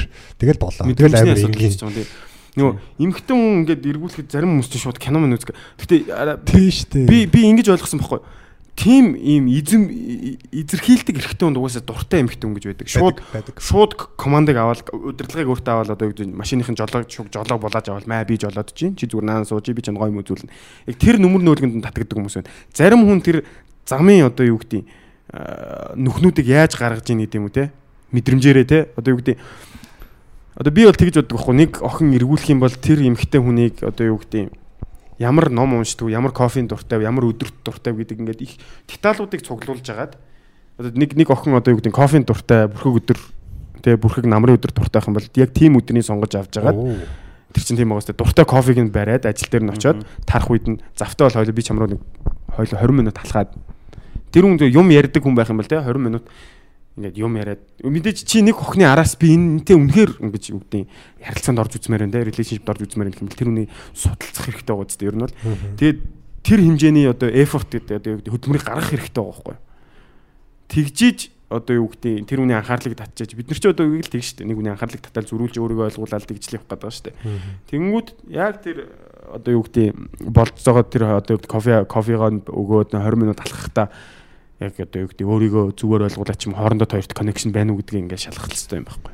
Тэгэхгүй шууд одоо болцсон тэр кино кино үздэг шүү дээ. Кино үзэх чи өөртөө хүлээж авч байгаа уралдагч мэдээллийг хоёр хүн зэрэг хүлээж авч байгаа юм. Тэгээд ярилцах цаг нь бага байхгүй. Хоорондоо би бинийг танихгүй ирнэ. 2 цаг 30 минут нэг кино за 2 цаг нэг кино 2 цаг 30 минут л та тэр орох гэж те билет авалцах гэж нэг юм олно попкорн аавн бла бла. Тэгэл залууны попкорн гүүгээл наан цаа юу уух юм муухав гээл. Юу уухыг мэдэхгүй юм байж штэ яг blind date мэт тиймэрхүүл байдаг баг.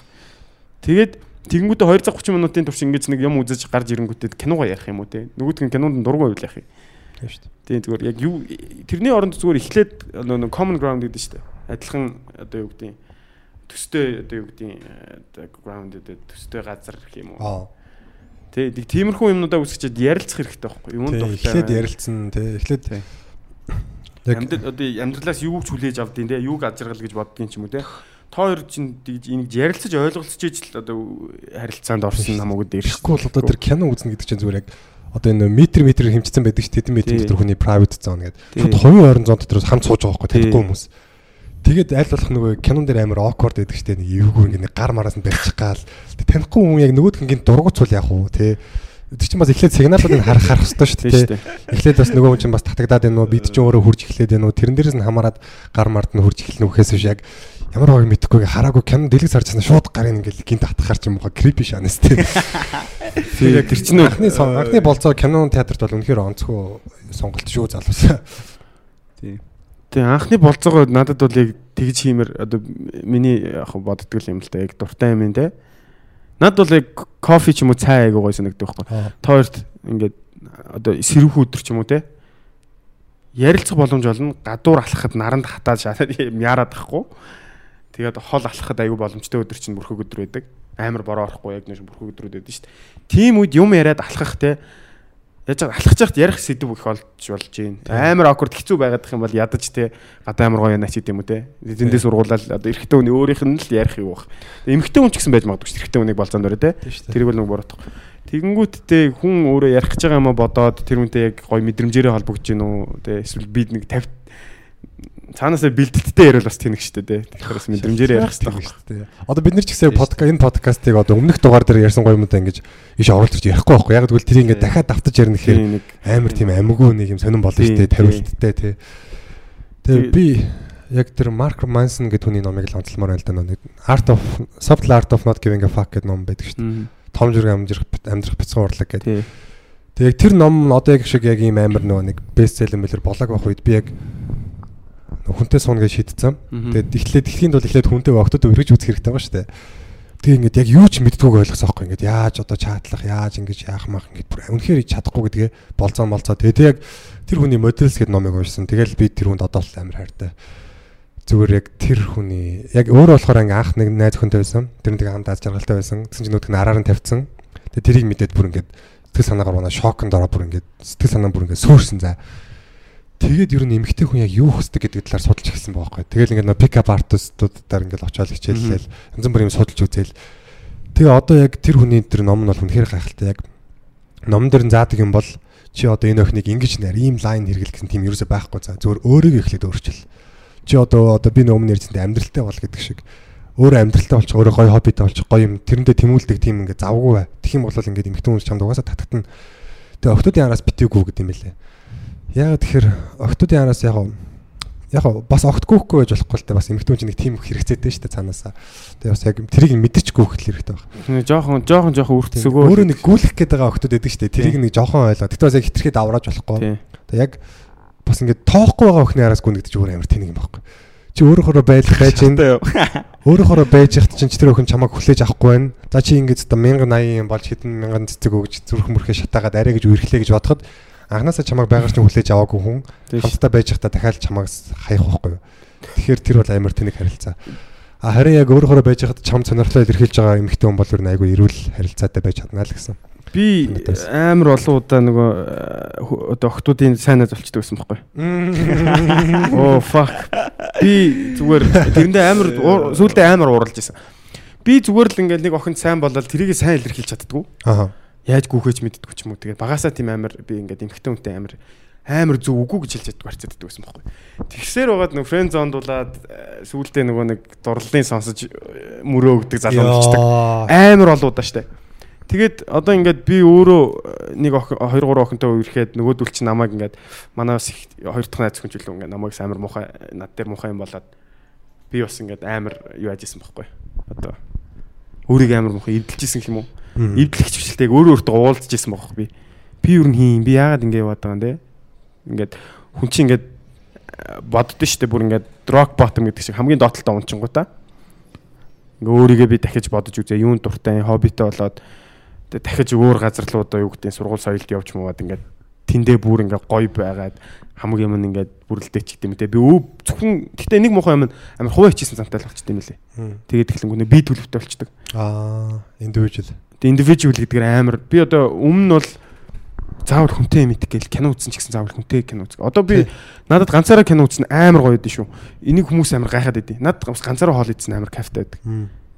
Яг хүн найзуудтайгаа хоол идэх гоё. Би тэрийг бас үгүйс гоё. Гэхдээ тэр чинь арай өөр төрлийн гоё байгаа байхгүй. Ганцаараа хоол идэх бас гоё. Би хамгийн дуртай бол би ганцаараа идэх дуртай. Эсвэл ээжигээ дагуулаач юм уу те. Ээж миний энэ амар гоё дуртай. Хоёулаа нэг очиод идээд үз танд ямарсан гэж гэдэг ч юм.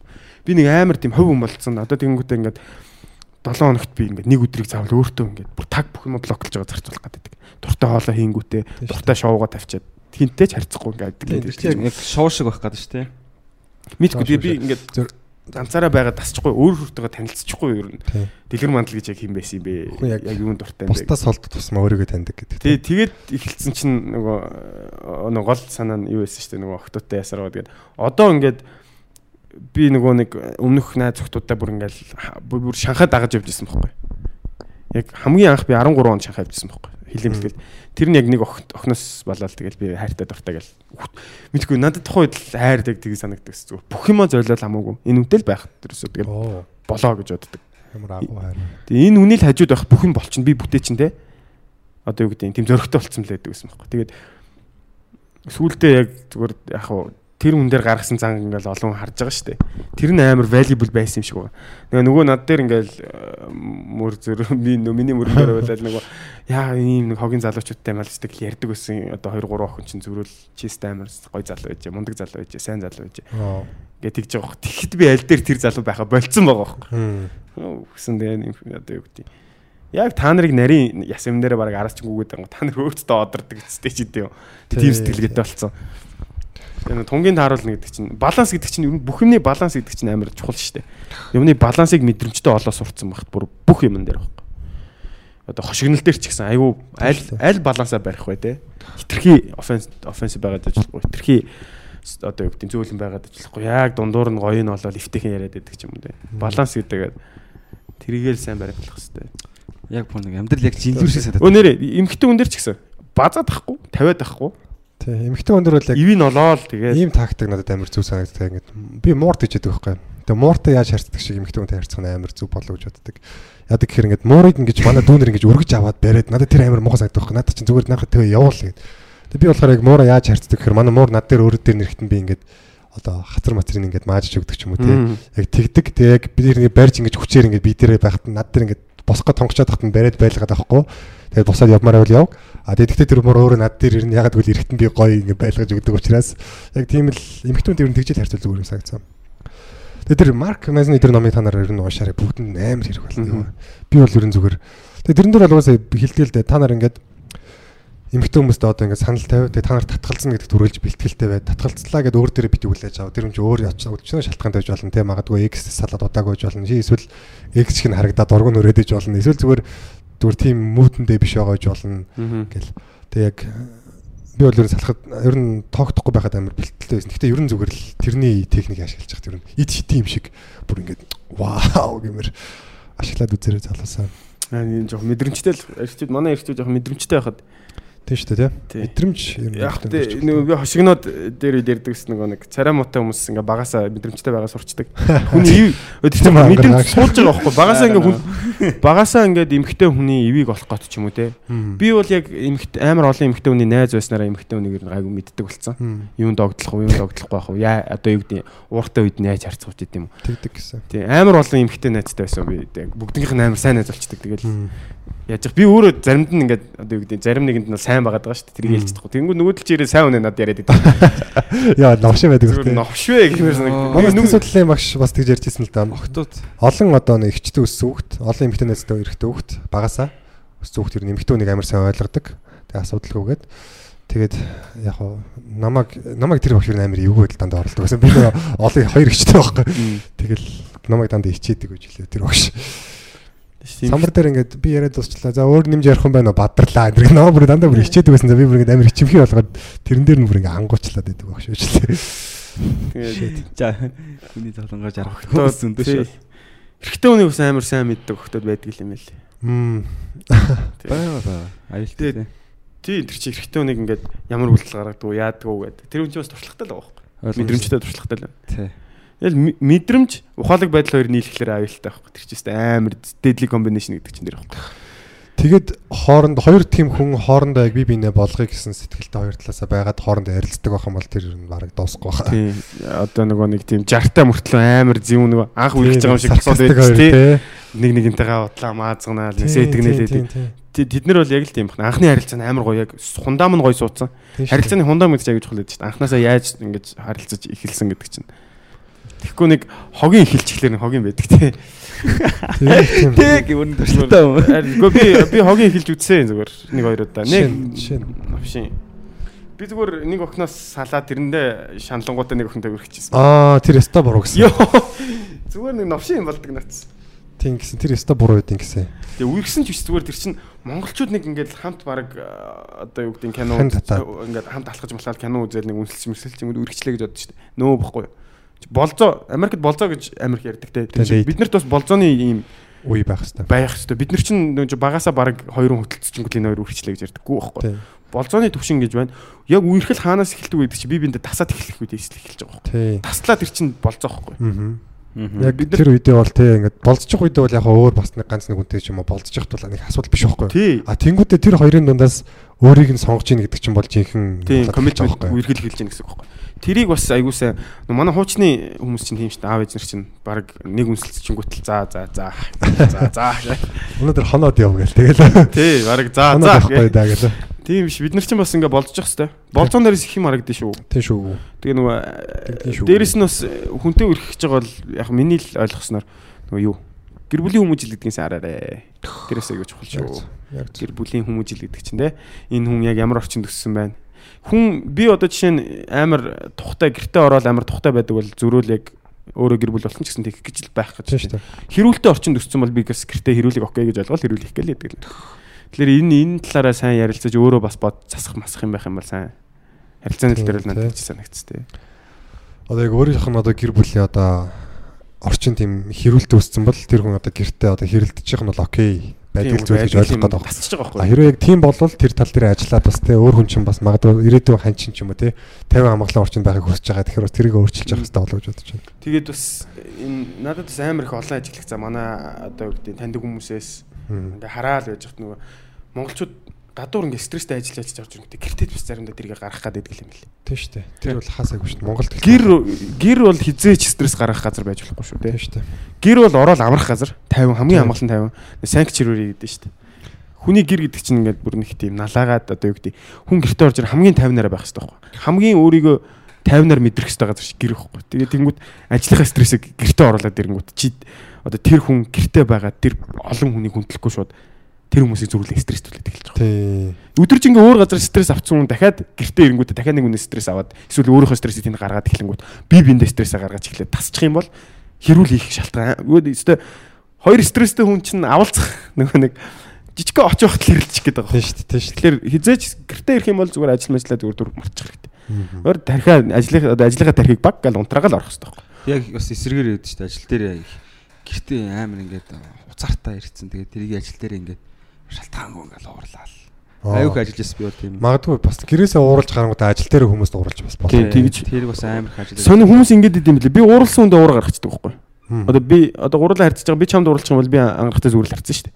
Тэнгүү чи ямар сони ааштай юм ааштай. Ингээ хүмүүс тэгэх гээд Аа. Би чамд уурлсан чи чамд уур гаргах нь зөв. Энд уур Наач болохоор чи ингээд өөр бүр амар хяналттай байгаа байхгүй сэтгэл хөдлөл дээр. Их хүмүүс тэгж хин чадахгүй байхгүй юу? Яг ингээд чи болохоор ингээд би одоо бадралд уурсан тэгэхээр би ингээд энэ уурыг бадралд гаргах хэвээр ангарахтай би хүндэлтэй харьцсан гэдэг.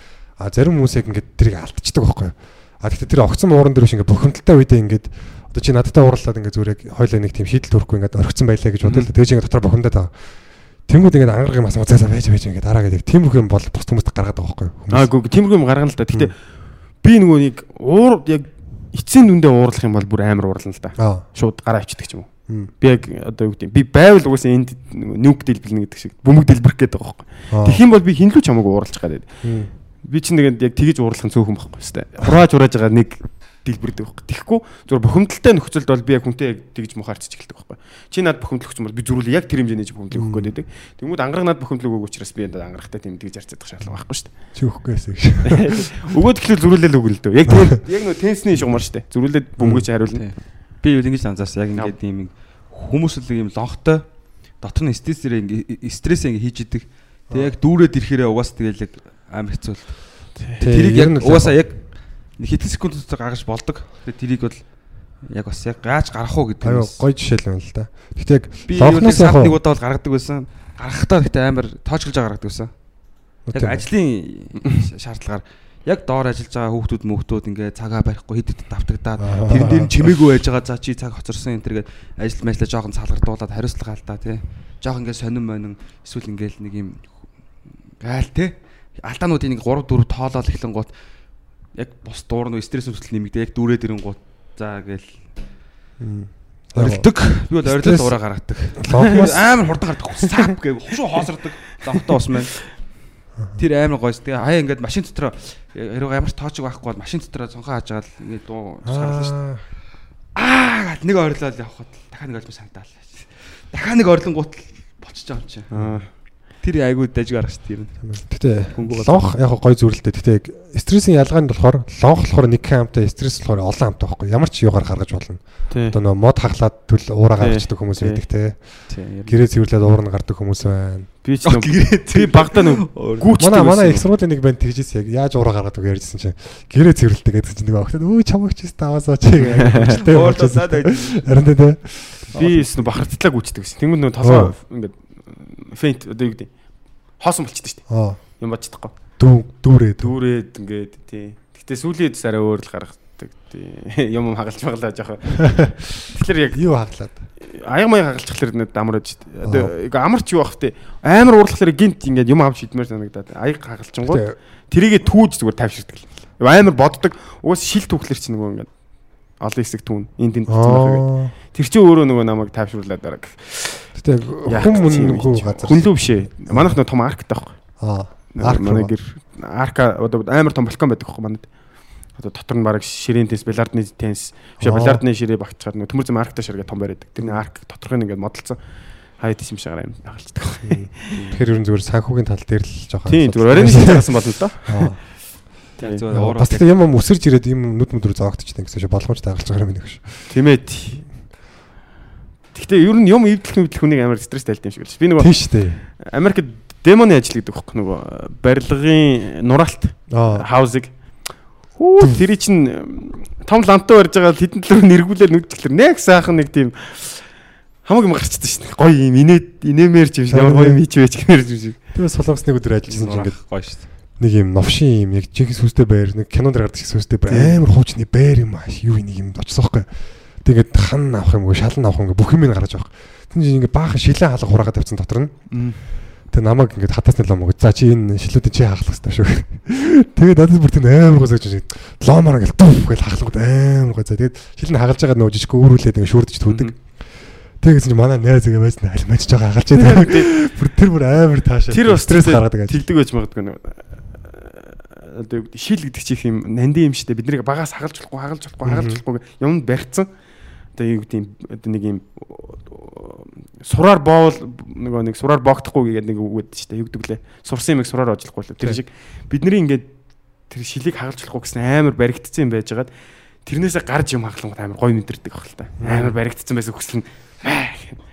Магадгүй л. тийм тийм нандин шилмэл хагалахлаар тэгж санагддаг штэ Тэг зарим үед бас яг хүмүүс тэр юу байгаас үл хамааран гартаа юм шидчихдэм шүү. Тий. Манай нэг найз мэд тий яг яг тэгжээс нэг импин дээр ингээд тэр үед чинь импи 3-нууд ингээд амар мод байсан шүү дээ импи 3. аа тий Тэгээ тэрний импин дээрс би юу үзчихлээ. А тэгээ биш би би үзээгүй юм. Тэгээд манай импи 3 бертэн бит хоёр муудалцж чаад яачлаа. Тэгж нөөч ингэ писта гэж сургууль бит хоёр нэг сургуулиас авах. Сургуулийн коридорт импиг шиж хагалж яваад тий. Тэгэхээр дараа нь писта өөрөө харамсаа шаа тэр тий. Үй манай нэг найз нөгөө мөнгө ураад гарч мөнгө өөрөөсөө цацангуудаа заавал гэстэй гараа явааш. Хэдэн дээр барсан. За 1700 төгрөг юм байна да. Тэгээд дээрх үед л тэрүүгээр нийслэл сараад бууз аваад шүү дээ хойд. Найстаа нийлсэн эвлүүлснэ зэскоч таагаа бууз аваад ш. Найзгаа уурыг нийлж хүрэх бит хоёрын нийл нийлэн гоо найзгаа уурыг хүргээд ардаас нь хийгээд байгаа байхгүй. Бүр хаалаа татаас нь төгсцсэн. Хийгээс өөдөд дэлбэрээд гарч мөнгө ураад цацснаа. Түлхүүр болооснаа онгодоо шаш яваад. Юунаас ч боллоо. тийш Амар амар. Сон сон уураа гарах хүмүүс байдаг. аа жоохон багч гоё ээжээ одоо тоглох тоглоом ч гэсэн гадаа байж байгаа хүүхдүүд нь ч гэсэн те нэг байгаагаараа байсан шүү дээ Одоо ч ингээд хүүхдүүд ч юм болохоор ингээд одоо ингээд амар их одоо утас техник интернетийн одоо өгөгдөл маш ихтэй одоо боломж маш ихтэй болсон. Тэнгүүд маш их юм мэдээд ингээд бахар нэлхаар ингээд хөгшрөөд байгаа байхгүй. Тэр үед ч угаасаа бид нэр яг нэг тийм амар тэнэгч байгаагүй л дээ. Бид нарыг ер нь өмнөх үеийнхэн бол одооны хүүхдүүд үл гэж ярьдаг байсан шүү дээ. Үу энэ одооны хүмүүс даална гэж ярьдаг гэсэн яг. Тэгэл одоо бид нарыг яг одоо одооны хүүхдүүд гэж ярьдаг шиг л яг тийм л байсан шүү дээ. Гэтэ бисэн жоох хүүхдүүдтэй нэг удаа тоглож үзмээр байгаа байхгүй донд нороод Хм. адилхан ингээд те яг тоглож чинь ямар тоглоом тоглоод байгаа те юу үзээд байгаа наа нэр Гэтэ бидний үеийнхэн бол төсөөлөн бодох одоо ургуулan бодох чадвар бол амар сайтай байх хэвээр. Яг гэвэл биднэрт одоо энэ өгөгдөг шиг одоо Candy Crush, Temple Run тийм тоглоомод байгааг байхгүй. PUBG те. Бид нар өөрсдөө зүгээр тэр юм аа төсөөлж тоглодог байсан байхгүй тэрийг. хулгай цагдаа магдаа гэж Би ч одоо ингэж багтаа амар чимхий хөвгтөөсөн за бүрэг ингэ хөвгт найзалж чаддгүй. Тэг би нэг удаа амар сайн санд яг байрны гадаа яг гулсуур дээр нэг найзтай байсан байхгүй. Тэр нэг айгу тийм нүүрэмгийн надаас хоёр ах банд. Тэг би ингээд тэр ингээ өөрөө амар нүүрэмгийн байгаа тултаа л ингээд ой чи наашаа хам тоглох юм бол гэдэг тэгэл хам тоглож байгаа. Тэгээд би ингээд тоглож нэг харсан юу готлож үдээс тайлагч гэнэ одохгүй би хамгийн азгүй нэг тэр готлоо үдчих чаддаг байсан байхгүй дөрөвтэй. Тэгээд за ингээ үдчихэж байгаа юм шиг бодлоо ингээ царайл суужснаа нөгөөдгийг өөр шаргууд нь гэрлэг өгөөж ороод тэгээд ихчээр анигаас үдээдэг өдөлчээд гарч ирээд нөгөө найстайгаа ярихсан шиг ингээ ичсэн за. Тэгээд нөгөөдг нь амар нүүр ингээ баах хөвгтөд найдалтандаа би ингээ ичээд ингээ ярьж чадахгүй тэгээд найзалж чадахгүй тийм амар чимхий байсан за. Тэгэл тийм учраас би ерөөсө гэртэл байж идэг.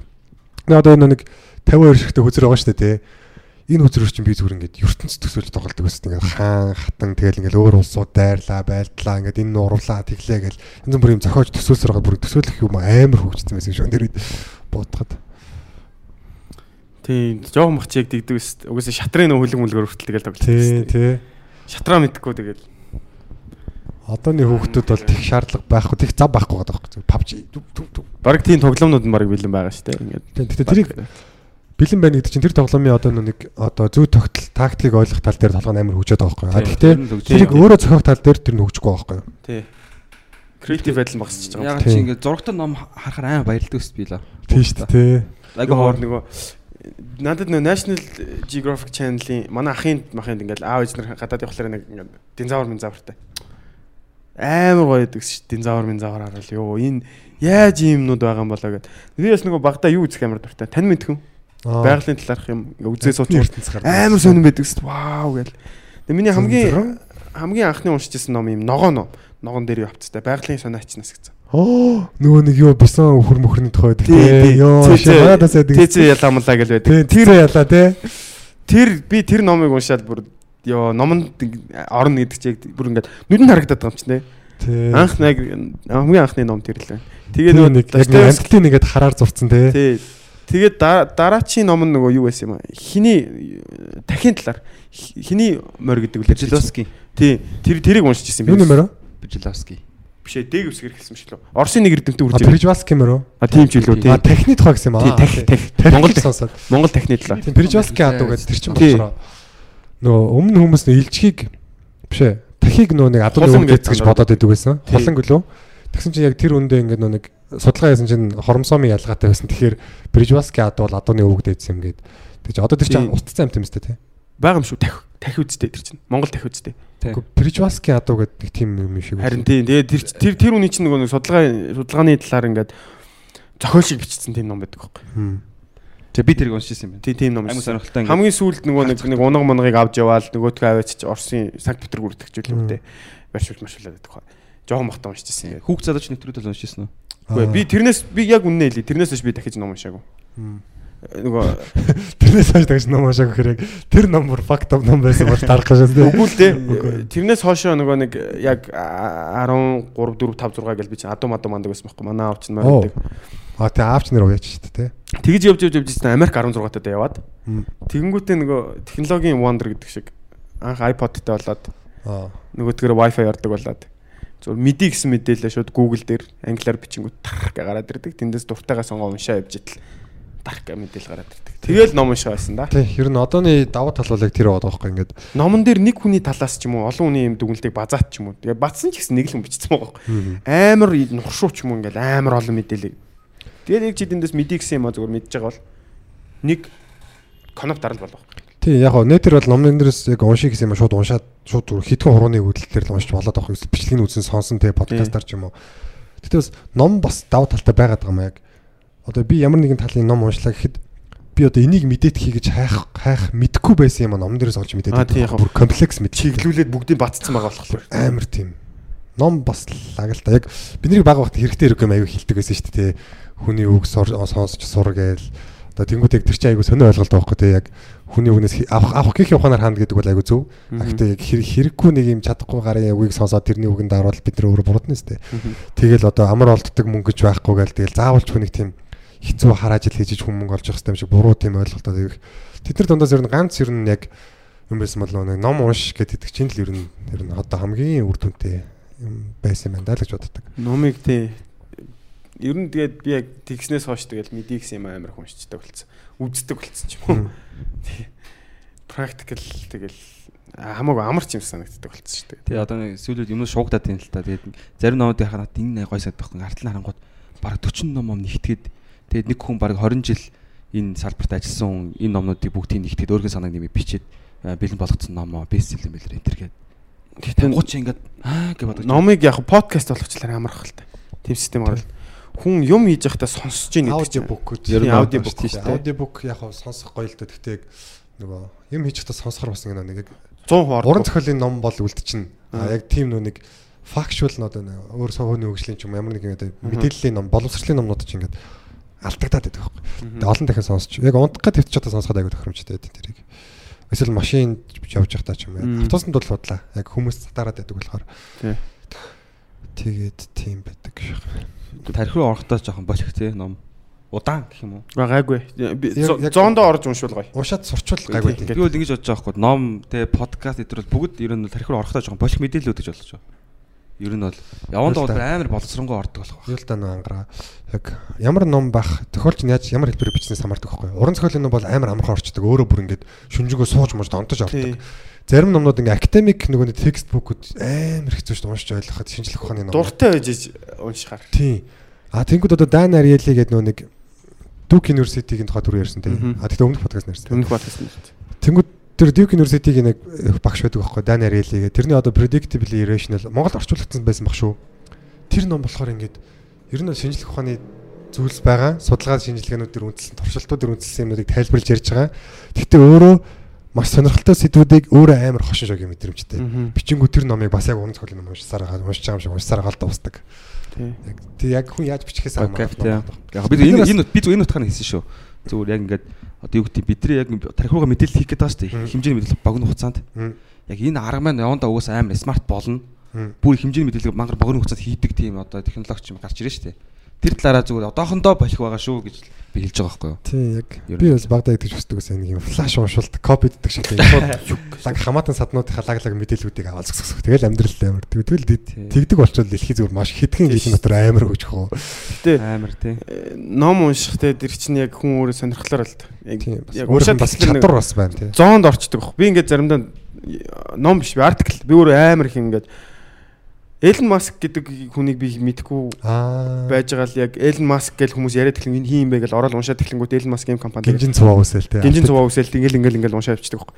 Яг ингээ нэг уншаад эхэлсэн ингээд хүн ингээд улаарцсан байхад хажуугаар юу явж байгаа юу анзаарах тавчихдээ штеп. Тэгээ тэр юм энийг тийм шимтэж сурах чаа. Юм юм сурна гэд сурч сурна гэдэг чи өөр амар гоё юм байна. Судлан тий. Тэгээ одоо би энэ 10 жилд биш 10 жил өнөө их сургууль өнөө энэ их сургуулийн оюутан моётан уцаан унтраагаа сурч байгаа. Лекц сонсож сонсож байгаа. Үнэхээр дуртай мэрэгжилд орсон байх юм бэл. Уцаар үнэхээр сатаруулд юм бэл. Би яг өөрөө өөр дээрээ туршиж үтсэн байхгүй. Уцаа аваад орчингууд багш жоохон юм ярьж байгаа л би чинь 20 минут сонсож байгаа л залхуураа уцаа гаргаж ирээл тэгж хорон дөр лекц чинь чухал юм яриад дуусчих ч юм уу те. Яг завсралах болцсон ч гэдэм үү. Монголчин нэг цаг 30 минут нүддгүү 45 минут 45 минут одоо 40 минут 5 минут завсралгаа 40 минут гэж юм байдаг байхгүй. Тэгээ нэг удаа би албаар уцаа орхиж явж утсан байхгүй. Янз янз одоо юу гэдэг яах нь юм. Тэгсэн чинь тэр лекцэн дээр би бүр бүх хичээлээ ойлгоод би дунд нь оролцоод баг 5 5 шүү авцсан тэнд чи үзээд байгаа юм шүү тий. Семинар шаасан шүү дээ. Тий, тэнд дунд ярилцаад ийм байна, тийм ээ. Оод энэ юм байсан юм уу? Миний бодлоор ийм байна гэд. Та та хоёр хоёр оюутан бахтай юм хэр их зураг авдаг байсан.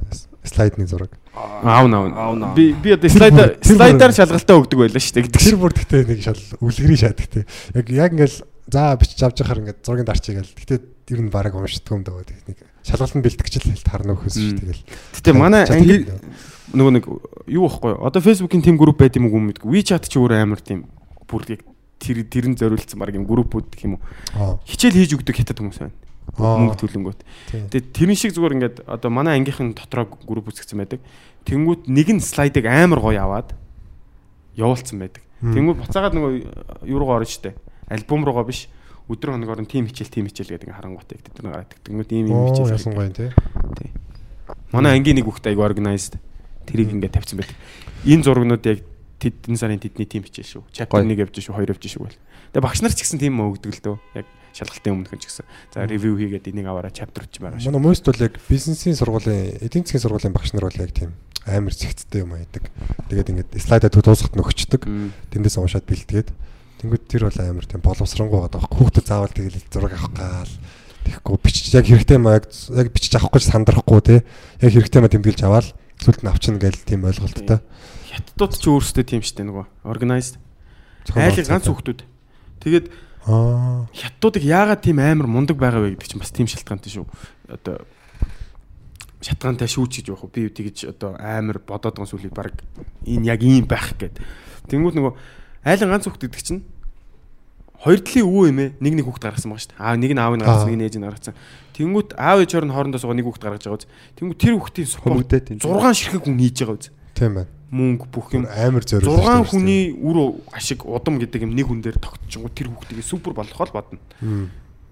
Тий. Бид нар бол а, нэг дөрөв хүүхд гаргаж нөгөө дөрөв хүүхдэд тийж ихэл үзээлэдэг. Нэг нэг хувийн сургуульд өгсөн бол үлдсэн эдийн чадахгүй болохоор яадаг үү. Улсын сургуульд өгдөг ч юм уу. Тэхүү хятадууд бол тийм биш зүгээр. Ганцхан хүүхд л угаасаа гаргаж байгаа. Одоо яг хоёр болж болж байгаа. Ганцхан хүүхд гаргацсан болохоор тэрийг супер бүр ингээд цааталт нь тулгахтал явуулна шүү дээ. Багаас нь төгөлдрөөр юу ч гэдэг да да да хичээл номдаа гимнастик гимнастик гэж ингэж явуулангууд тийм их юм ингээ ачаал авц өгч чинь тэр чинь ингээд багасаа organized байна ингээд инээ тэрэ те амар нямбаа байна маа гэдэг чинь баг тодорхой асуудал байхгүй. Тэгээ энэс болоод эдийн засгийн хувьд бол амар том тийм асуудал гарч ирнэ гэж яриад байгаа байхгүй хятад. Зөв одоо ингээд төрөний хүүхдийн аав ээж нь omсны үлдэртэй байлаа гэж бодсон. Сойдж байсан хамаагүй. Яг юм хэмтхэн юм үлдэрлээд байгаа шүү дээ. Тэгэхээр насаараа үлдэрлээд мөнгө хийгээд тэрүүгээр хүүхдээ ингээд аа, сургачиж байгаа байхгүй юу? Тэгэнгუудаа тэр хүүхдээ гол нь яг адилхан omсоо өвлөхгүй шүү дээ. Шууд амар том салбарууд дээшгээ явуулчих юу? Яг энэ жишээнүүд нь гэр бүл болгонд одоо ингээд явагдаад ховсоод байгаа болохоор ингээд э, одоо юу гэдэг жижиг дунд үйлдвэрлэлүүдээ бүгдийг Вьетнам Вьетнам руу ингээд сая саяар нөөц байгаа юм чинь ингээд шууд зөөгöd байгаа байхгүй? Өөртөө ийм ажил хийхгүй одоо. Одоо арай дээр ажил хийнэ. Дараагийн үеийнх нь бүр технологи те бүр яг ингээд тэнгуут нөгөө нэг дотоод нэг бүтээх бүр амар өсөх гээд тэгээ одоо юу явах юм байгаа цааш та тий. За тэр бас яг тийм баха.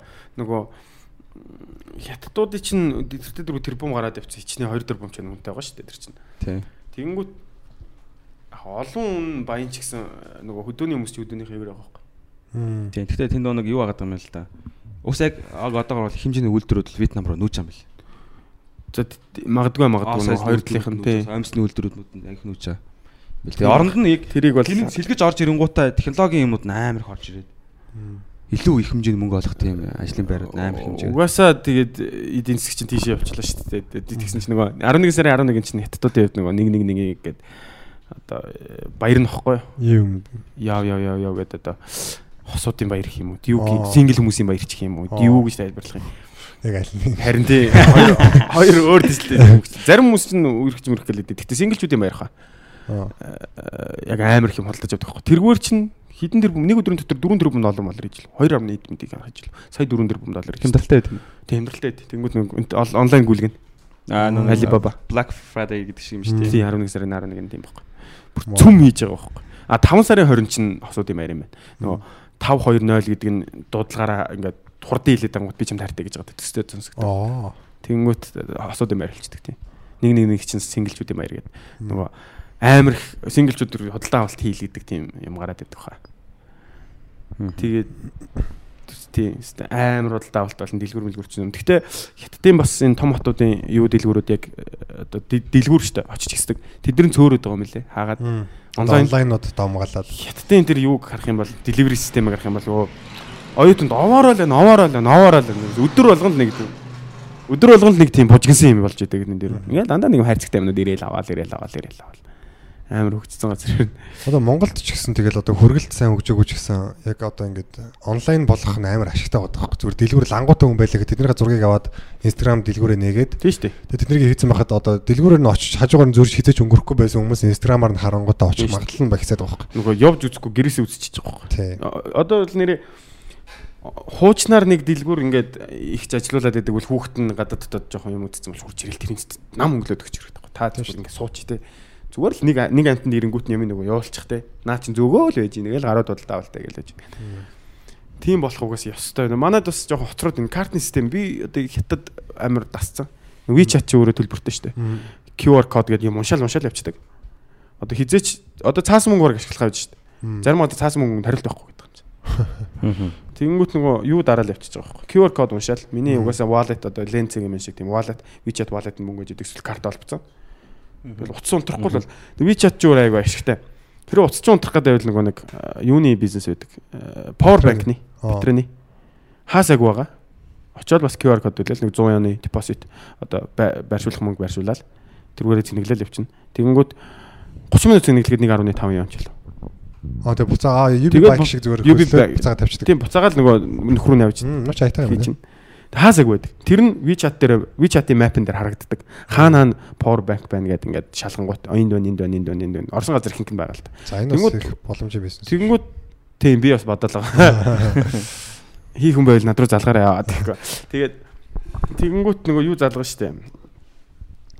Ого power bank банкаар уцаа зэнэглээ явчихлаа. Утсан дээр чинь бүх төлбөр чинь байгаа. Тэгэхээр нөгөө төрөвч авч явах юм шаардлага. Гэтэ гэрийнхаа дээд хятадын ихэнх байрлал нөгөө хурууны хээгэр хаалга нонгоод өгөлцсөн. Мм. Гэр штэ гэр. Тэнгүү зөвхөн зөвхөн ганц утас л байгаа байхгүй. Хүн ганц утсаагаа бариалга аваа гарахад нэрээ бас л хим хийхээр байгаа. Утсаа хийх юм бол амар юм байл да. Тий, утсаа хавьл паниктна. дугуй сарын 18 он. Оо тий. Нөгөө Alipay гэдэг одоо Alipay чинь нэг цэнхэр аппликейшн байгаа. Тэндээс тэн- Alipay Tencent-тэй хамтраад сүүлд нэг дугууны бизнес руу орсон юм. Одоо Ofo гэдэг шар дугуй байсан дампуурсан байхгүй.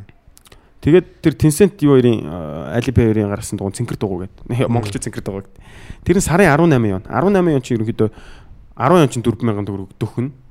Тэгээ 8 он чи ерөнхийдөө 3500 байна. 7500 байна. Тим төлбөрөөр одоо би бол Шанхайд байсан. Бээжинд ямар Бээжинд бас баг. Тэгээ манай Шанхайд одоо хаанд л бол хаан дугуун тэр цэнхэр дугуун бүх газар шахуу байгаа. Тэгээд метроноос гараад ирэхэд бараг 100 200 ангил байж идэг. Аваад хідэн тийш яваад унцдаг. 50 газрууд нугаас илбэг. Дандаа л нэг замын хажууд угаас ингээл ингээл. Тийм л дээ. Тэгэл гой дугуун зам амаа гоё тий. Тэгэхээр тийм нэг 18 онд тэр чин дугуй авахгүйгээр ингээд саруулах нь. Би анх Бээжинд очичоод ингээд хүмүүс уцаараа ингээд шууд дүгжээд яваад дуунуудыг уншуулад Тийм. нээж хэрч бохрыг Яг тэр. анх би бүрийг гайхчихсан яг энэ яаж онгоолгоод байгаа юм ингээд. Тэг яг зарчмыг ойлгоцохоор бол амар ингийн л байгаа юм Тийм. л да. Гэтэ тухайн үед яг энэ хүмүүс одоо уцсандаа тийм тайлдаг юу блютүүдээр тайлаад байгаа юм яагаад бүрийг Тэгээд- солио шок шиг. Тийм нөгөө дээрээс нь тэр Alipay map-ын дээр бас нөгөө дугууных нь аппликейшн Alipay дотроо байгаа байхгүй. Тэгээд тэрэн лүү н оронгууд «Ой, таны ойр дугуй хаана вэ? Үнэхээр олдохгүй юм бол дугуй хаана вэ гэж гаргаад тэр. Тин тин тин тин байна. Хятад бол тэргүүрээс та мастер өгч чинь. Яг хятадыг Тэгээ хүч. Шанхай бас ер нь их өөр гоё хот юм шиг байна. Хятад дотроо. Шанхайг угаасаа тэгж ярьдаг. Азийн нийслэл баг болчлоо гэж яриад байгаа юм л да. Нөгөө хөрөнгөний биржтэй Нөгөө бара хотуудын нэг хийдэд шүү дээ. Даалан гарцтай бомбттай тэгээ дээрэс нөгөө англи францууд ерөнхийдөө тэнд аймагнаа Тэгээ түүх соёлын хувьд ч гэсэн амар амар удаан байцсан тий. Англичууд ч байсан тий. Шанхайгээс хоёр хуваарлаж байгаа. Хуучин Шанхай нь болохоор одоо хүртэл Бельгийн архитектур архитектур барьсан тийм барилгууд байгаа байхгүй. Европуудын барьсан. Тэрийг Хуучин Шанхай гэдэг намхан яг Европ барилгууд. Шин Шанхай нь болохоор нөгөө голынхоо цааталт барьсан. Яг өндөр барилгууд одоо нэг лого барилга шүү мүлэг мүлэгтэй. Тэднэргээ барьсан. Тэр нь яг өндөр барилгуудтай хэсэг. Тэгээ шинэ Хуучин гэж яриад байгаа. Голын наанцаа. Тэр чинь э, Шанхай бол тийм э, би бас энэ одоо подкаст сонсож байгаа энэ тэнд байгаа хүмүүс ивэл хятад хят хужаа гэж яриха болоорой л гэж гомоор байдаг. Хужаа гэдэг чинь амар жоохон бүдэлг үг шүү дээ. Тэр хятад хүмүүс хятад гэж яриа сурчих хэрэгтэй. Тэгээд би монгол хүнээс баг гарахаар үших уу зан хятад яг өөр дээр үзчихсэн байхгүй. Би нэг өдөр таксин цугаад явж байгаа. Төрөвч мартцсан мэдээгүй. Хайцсан гэж бодоод. Тэгсэн чинь өрөөндөө тайцсан байсан юм л. Тэгээд өөр газар очичоод 80 он гарахгүй таксин. Мм. 80 он ч өрг байна. 30 мянган өрг байна мараг. Тэгээд э, яадаг байхгүй. Би өөрөө хил муутай. Тэр хүнд ингээд төрөвч алгуулах чиг тэгээ хэлэх гээдсэн чинь яг миний очсон газрын нэг монгол хөвгтэй болохоор чи ингээ хэлээд өгч аха би төрөвч марчжээ. Хайчжээ би танд таны уцыг авч байгаа дараа нь ингээ мөнгө чи хүчиж шилжүүлээд өгч болох уу гэдгсэн чинь тэр хөгш ах байсан. Надад яг юу гэж хэлсэн бэ гэсэн. Тэр хөвгтэд дамжуулаад хэлсэн л дээ. Гэхдээ би ч гэсэн чам шиг оюутан хөвгттэй. Нам оюутан уу гэлдэг гэсэн. Би яг чам шиг оюутан хөвгттэй тэгээд юу яагаарэ. Чамаас би мөнгө авахгүй. Миний хөвгт ч гэсэн ийм асуудалд орох юм бол ингэж туслаасаа гэж бодож байна. Мм. 30 мянган төгрөг штэ. Яасан гоё. Тэ хятад хүн штэ. Одоо нэг хүмүүс юм болоод. Хи- Ер нь урагшлах тусмаа хятадуудын муухай ааштай байха тийм л. Яг бэж мэж нэг амар юм муухай ааштай ингээд юм асуугаар. Тийм. Тэр нэг Чиндао гэдэг хотод очсон тэр бүр амар. Тий урагшлах тусмаа. Тин чи бүр ингээд би нэг найзтайгаа таксины жолооч нь бол яг хаа хаа газрын нэг аэропорт. Тэр тэгтээ нэг хурдны галт дээр очсон л доо. Мм. Тентхийн нөгөө таксины жолоо тосч идэг таксины жолооч нь бас л өөр хэдэг гараад бэг битгаар бүр хөг хөг хөгөл өөрцөө авах хэл бас ойлголцохгүйгээр нь. Тэгээд явж байгаад битгаар ингээд бүр лөөрдүүлж мөрдүүлчаад ингээд оройн ингээд яж хат нөгөө усан гоцоор усан гоц монгоцсон суух байсан байхгүй. Тэрнээсээ хоцорч моцорсон за зайл зайл гээ хойлоо бөө уур хоёр юм идчихэд буудал авч унтыг. Тэг явж исэн чинь яг ингээд битгаар бүр царай бүр андчгүй хачин болцсон да. Тэг яг хоёр эмгөө өгөөр ингээд гадаа ширээ ширээ хурааж байгаа сандал ширээ. Тэг би очиод ингээд сайн байна уу гэх инээгээд унтах газар байна уу гэдсэн чинь унтах газар гээ ингээд яг тохиогоор ойлголцож байгаа. Тэр дотроос ингээд нэг зөөгчөөд удаал. Тэгсэн чи тэр нэг юм менежер юм шиг тэр газрын. Нэг юм гурилтай шилний байсан байхгүй нэг Аха. тий. Л Тий. тийм. Тэгээ тэрний яг нөгөө нэг юу менежер нэг тал хятад англи хэлтэй тэр ингээ биднэрт ингээ ярьж байгаа. Тэг ингээ ойлголцох гээд ингээ яг арай ойлгож чадахгүй байгаа байхгүй. Тэгснээр тэр дотроос ингээд нэг юм өөрчлөлөгчөд бодож байгаа. Тэр нэгээд одоо бодоход яг жүжигч юм үжигч юм уу телевиз амар гоё ихч байсан нэг юм богинохон халимг өстэй тэг жоохон охинтой гарч ирсэн. Тэг ингээд айгүй гоё юм тусч ингээд бүр охин нь ингээд нэг хөөрх ингээд охиноо ингээд гадаад хүмүүст яриулж байгаа бит хоёртой. Мгм. Тэгээд бит хоёртой англиар яриад ээж нэг өөрөө ингээд ойлгохгүй ээж ээж нэг өөрөө ярихгүй зогсоод байгаа. Одоо тэгээд ингээд охин ингээд үгээ мартангууд нь англиар ингээд хэлж өгöd тэг ингээд яриулж байгаа бит хоёртой. Мгм. Тэгээ бид нарт бүр ингээд буудлын өөр ингээ ойрхон байдаг буудлын хүн дуудаж өгөө. Тэр нь бүр айгүй айтайхан буудал. Мгм. Тэгээ айгүй гой цэвэрхэн тэгээд үн мөн ч гэсэн айгүй дэж үтийн буудалд оруулж өгөө. Тэгээ бид хоёр тийч байж байгаад явхад тэр буудлын жолооч бид хоёрыг онгоцны буудалд өргөж өгөөд бүр амар тусч бүр ёо. Хятад бүгд новш биш юм байна уу яг угаас тийч бодож байгаа ч хүлдээ зүгээр яг яг Бээжинд Бээжин тэгэл яг Бээжин орох цаам амт чинь ингээд хятадыг бүр жигчээд очиж байгаа юм чинь бүр ёо. Хурдхан зайлах юмсан гэж бодоод. Тэгээ яг тэр жиндаа манд бодож бодоо ёо ямар гоё хүмүүс ээ гэж бодож. Тий. Урагшлах Шанхай хүмүүс тий арай ондоо. Тэг яг нэрээ би бас тэгж бодсон байхгүй хятад гэдэг гингод яг тэгээд би нэг юм яа бэж охин яг гадаа ингээд нөө нэг юм тавилгын хот гэсэн байхгүй тэр ямар нэртэй хот байлаа шилээ хойж нэг тиймэрхүү нэртэй тэгээд би нэг аа, захиалагчтайгаа цог явж байгаа л очисон чинь зүгээр ингээд хамгийн гой буудалд ингээд зардлын ингээд таачиж байгаа байхгүй. Оруулаад ингээд тэр нь өглөө сайн байт. Аймаг гой буудалд оруулж маруулаад мөнгө авахгүйгээд та манахаас юм худалдаж авч болно. Бид нэтээр очиж үзье гэж хэлсэн байхгүй зүгээр. Тэгээ ингээд очисон чинь зүгээр хамгийн гой бодолд оруулаад та манахаас юм авчвал нахгүй байсан ч болно гэж аахгүй. Аа гэд ёо юм шигтэй. Тэгээд яг зүгээр ингээд нэг жоох ингээд нэг хилгүүдэд ингээд мяарн штт тэгэнгუთ яг эсэргээрээ ингээд яг тийм бодчихсоос эсэргээрээ болонгууд. Яаж ч тэр өндөр байшингуудыг хараад яг тэр нэг юм соёлыг хараад өөртөө бодоод ч юм уу яг тэр хүмүүсийг ингэж ажиллаж байгааг хараад ингэж бүтээцнийг хараад хүндлэхгүй гарахгүй юм лээ. Яг яс ялгаатай бүгд л байгаа. Манай чинь тэнт ч тэр мондгууд нь ч тэр тий. Гэтэ манад бол амьдрал дэвшил айгу тийм удаан шилттэй Нацгаа 50 50 50 Яг 50. Хятад өглөө 5 гэж бид Үү эмээр тэгэл нөгөө хөл мөлөө модон дээр гаргах хөшин далтай юм яваа шүү дээ. Борлол. Тэгээ хөл нь ингээд дээр гараад байх чинь хөлн дээрээ баг ингээд тухаа үргээл агаад байгаа юм чинь. Тэгэл гүүгээл хөнгөн баг хичнээн километр гүйж байгаа юм юм. Тэгэл гүйлтийн замд хориол гүйж. Гүйлтийн зам ам нь бүр ингээд хотох нутгаа дун заавал байждаг. Тийм юм бэлээ. Тий. Ай бүх юм дээр айгүй энгийн мөртлөө айгүй гоё өгдөг. Одоо юу гэдэг баг тийм хууль байд юм шиг. Заавал энэ төгсөлбөр байх хэрэгтэй ч гэдэм үү те. Тэр дугууны зам мам хятадын тэр хот төлөвлөлт мөлөвлөлт бол арай ондоо. Бид нар яагаад тэр хүмүүсийг жигшээд ингээд үзий ядаад муугаар нь яриад чадахгүй гарууд гээд ингээд тийм ойлголт багаас төрүүлээд идэв гэсэн мэдгүй. Сурах юм хөө айгүй их байгаа. Монгол руу орж ирж нөгөө ажил хийж байгаа хятадууд чинь тэгэл яг ядуу нэлийн ядуу болол Тийм. арай дээр хоо- хайж байгаа шүү дээ. Намайг сонсоход Тэгэл тийм л хятадуудыг оруулаад ирд юм шиг нөгөө. Айлын 20 дахь морь дахь хөлт нөгөө гаргаж болохгүй. Тэнгүү бичгээр нь авч болдгоо. Хөдөө байдаг.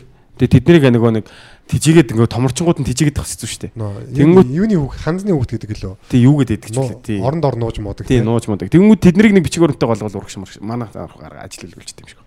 Тэнгүүд тийм гарууд ирээд Тэд нар чинь угаасаа нөгөө сургуульд сурч болохгүй штэ бичгээрнтэй аваг болгонгод.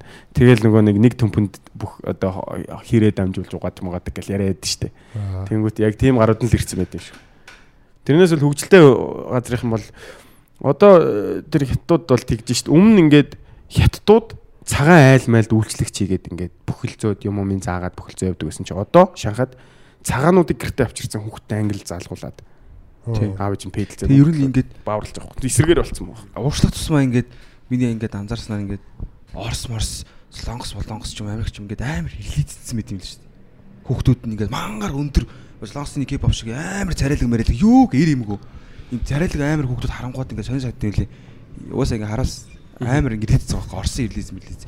Ирлизээс гадна бас нөгөө орчин үеийн нэг ангаах ухааны юу байна. Одоо хоол хүнсний нөгөө тэжээл маш сайн витаминуудын маш өсөглөн өсөглөн байгаа. болчихсон. Өсөглөн болчихж байгаа байхгүй. Бүр амар царайлаг мэрэлэг хүүхдүүд амар гэдэг. Тэрийг би бас тэгж боддог. Хүн ингээд нөгөө өдөрт өсөх потенциал гэж байгаа шүү дээ. Одоо өнөөдөр би 1 1 мм өсөх магадaltaй байх юм бол одоо авах хэвээр юмнууд авах юм бол 1 мм-ээр өсөж байгаа. Унтах хэвээр унтах юм бол 1 мм өснө. Тэгээ байжсэн чинь нөгөө нойроо хасаад ч юм уу идэх юмнасаа ингээд өдөрж ингээд ч өлөө явчихгууд 1 мм өсч болох байсан чинь бүр ингээд 0.3 ч болчих тийм үү те. Тэнгүүд нөгөө ханах хэмжээгээр ханахгүй. Тэгээ эн чинь ингэж явсаар байгаад нөгөө ууг нь бол ингээд бүх юм 100% авч исэн бол 1 м 90 болчих хүн дундаас нь ингээд арих дарс уудаг ч юм ингээд хэрэггүй одоо за арих дарс биш яаж тэрийн сайн мэдэхгүй байна. Болохгүй нойргүй хондог ч юм уу идэх хэвээр юм идээгүй ч байд юм уу. Тэгэж явсаар байгаад нэг 70 хэд метр гацчихдээ юм шиг байгаа нэ. Мм. Тэгээ өсөх хугацаа болох юм дуусчихдаг. Тэгээ би бол заримдаа тэгэж бодоод идэв чинь тэгээд аав ээж нь үүсэлт нөгөө нэг Дээр яг нөгөө ангара дээр яг энэ жок хийжс тээ. Ангара яг нөгөө өсчихсэн насандаа бисент хэд хоног 3 5 дахад ороод За ахтай 3 хоног төгчүүлж исэн гэсэн. өсөж сүүлдээс өсөж хүнээс тээ. Өхөөгүй л байл л да тийм. Тэр үхтийн наван дээр л байна шүү дээ. 3 хоногт амар үлсэн шүү дээ. Би бол 7 хоног хоолгүй. За удаа ярих чинь 5 хоног хоолгүй байж үзсэн. Юу Тийм шүү дээ. Ер нь бас ингээд их өсгөр бол хүн ус буухаар бол яг чулуу шиг ордог юм билээ.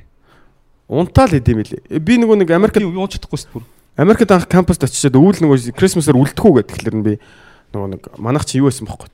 Бүр одоо хотын зах одоо юу гэдэг хотоос 18 км мм-ийн зайд бүх юм нь кампус дотор байдаг. Тэгээ нөгөө Крисмасаар үлдэх хүүхдүүдийг ингээ гар хэсэг зурлаа гэсэн чинь би зүгээр үлдэн бүхэл юм байд юм баг гэж. Бид нар чи нэг одоо семестрийн хоолны мөнгө зөнгөө төлцөн. Тэгээд нөгөө буфетэнд орж байгаа юм шиг зураал иддэг байхгүй. Тэгээд тэгсэн чинь яагаад үлдэнэ гэдээ ятсан чи бүх юм хагаа явчт юм бэлээ. Ээ. Тэгээд би хоолоо хоолоо өгн бэлтгэх стайл байл.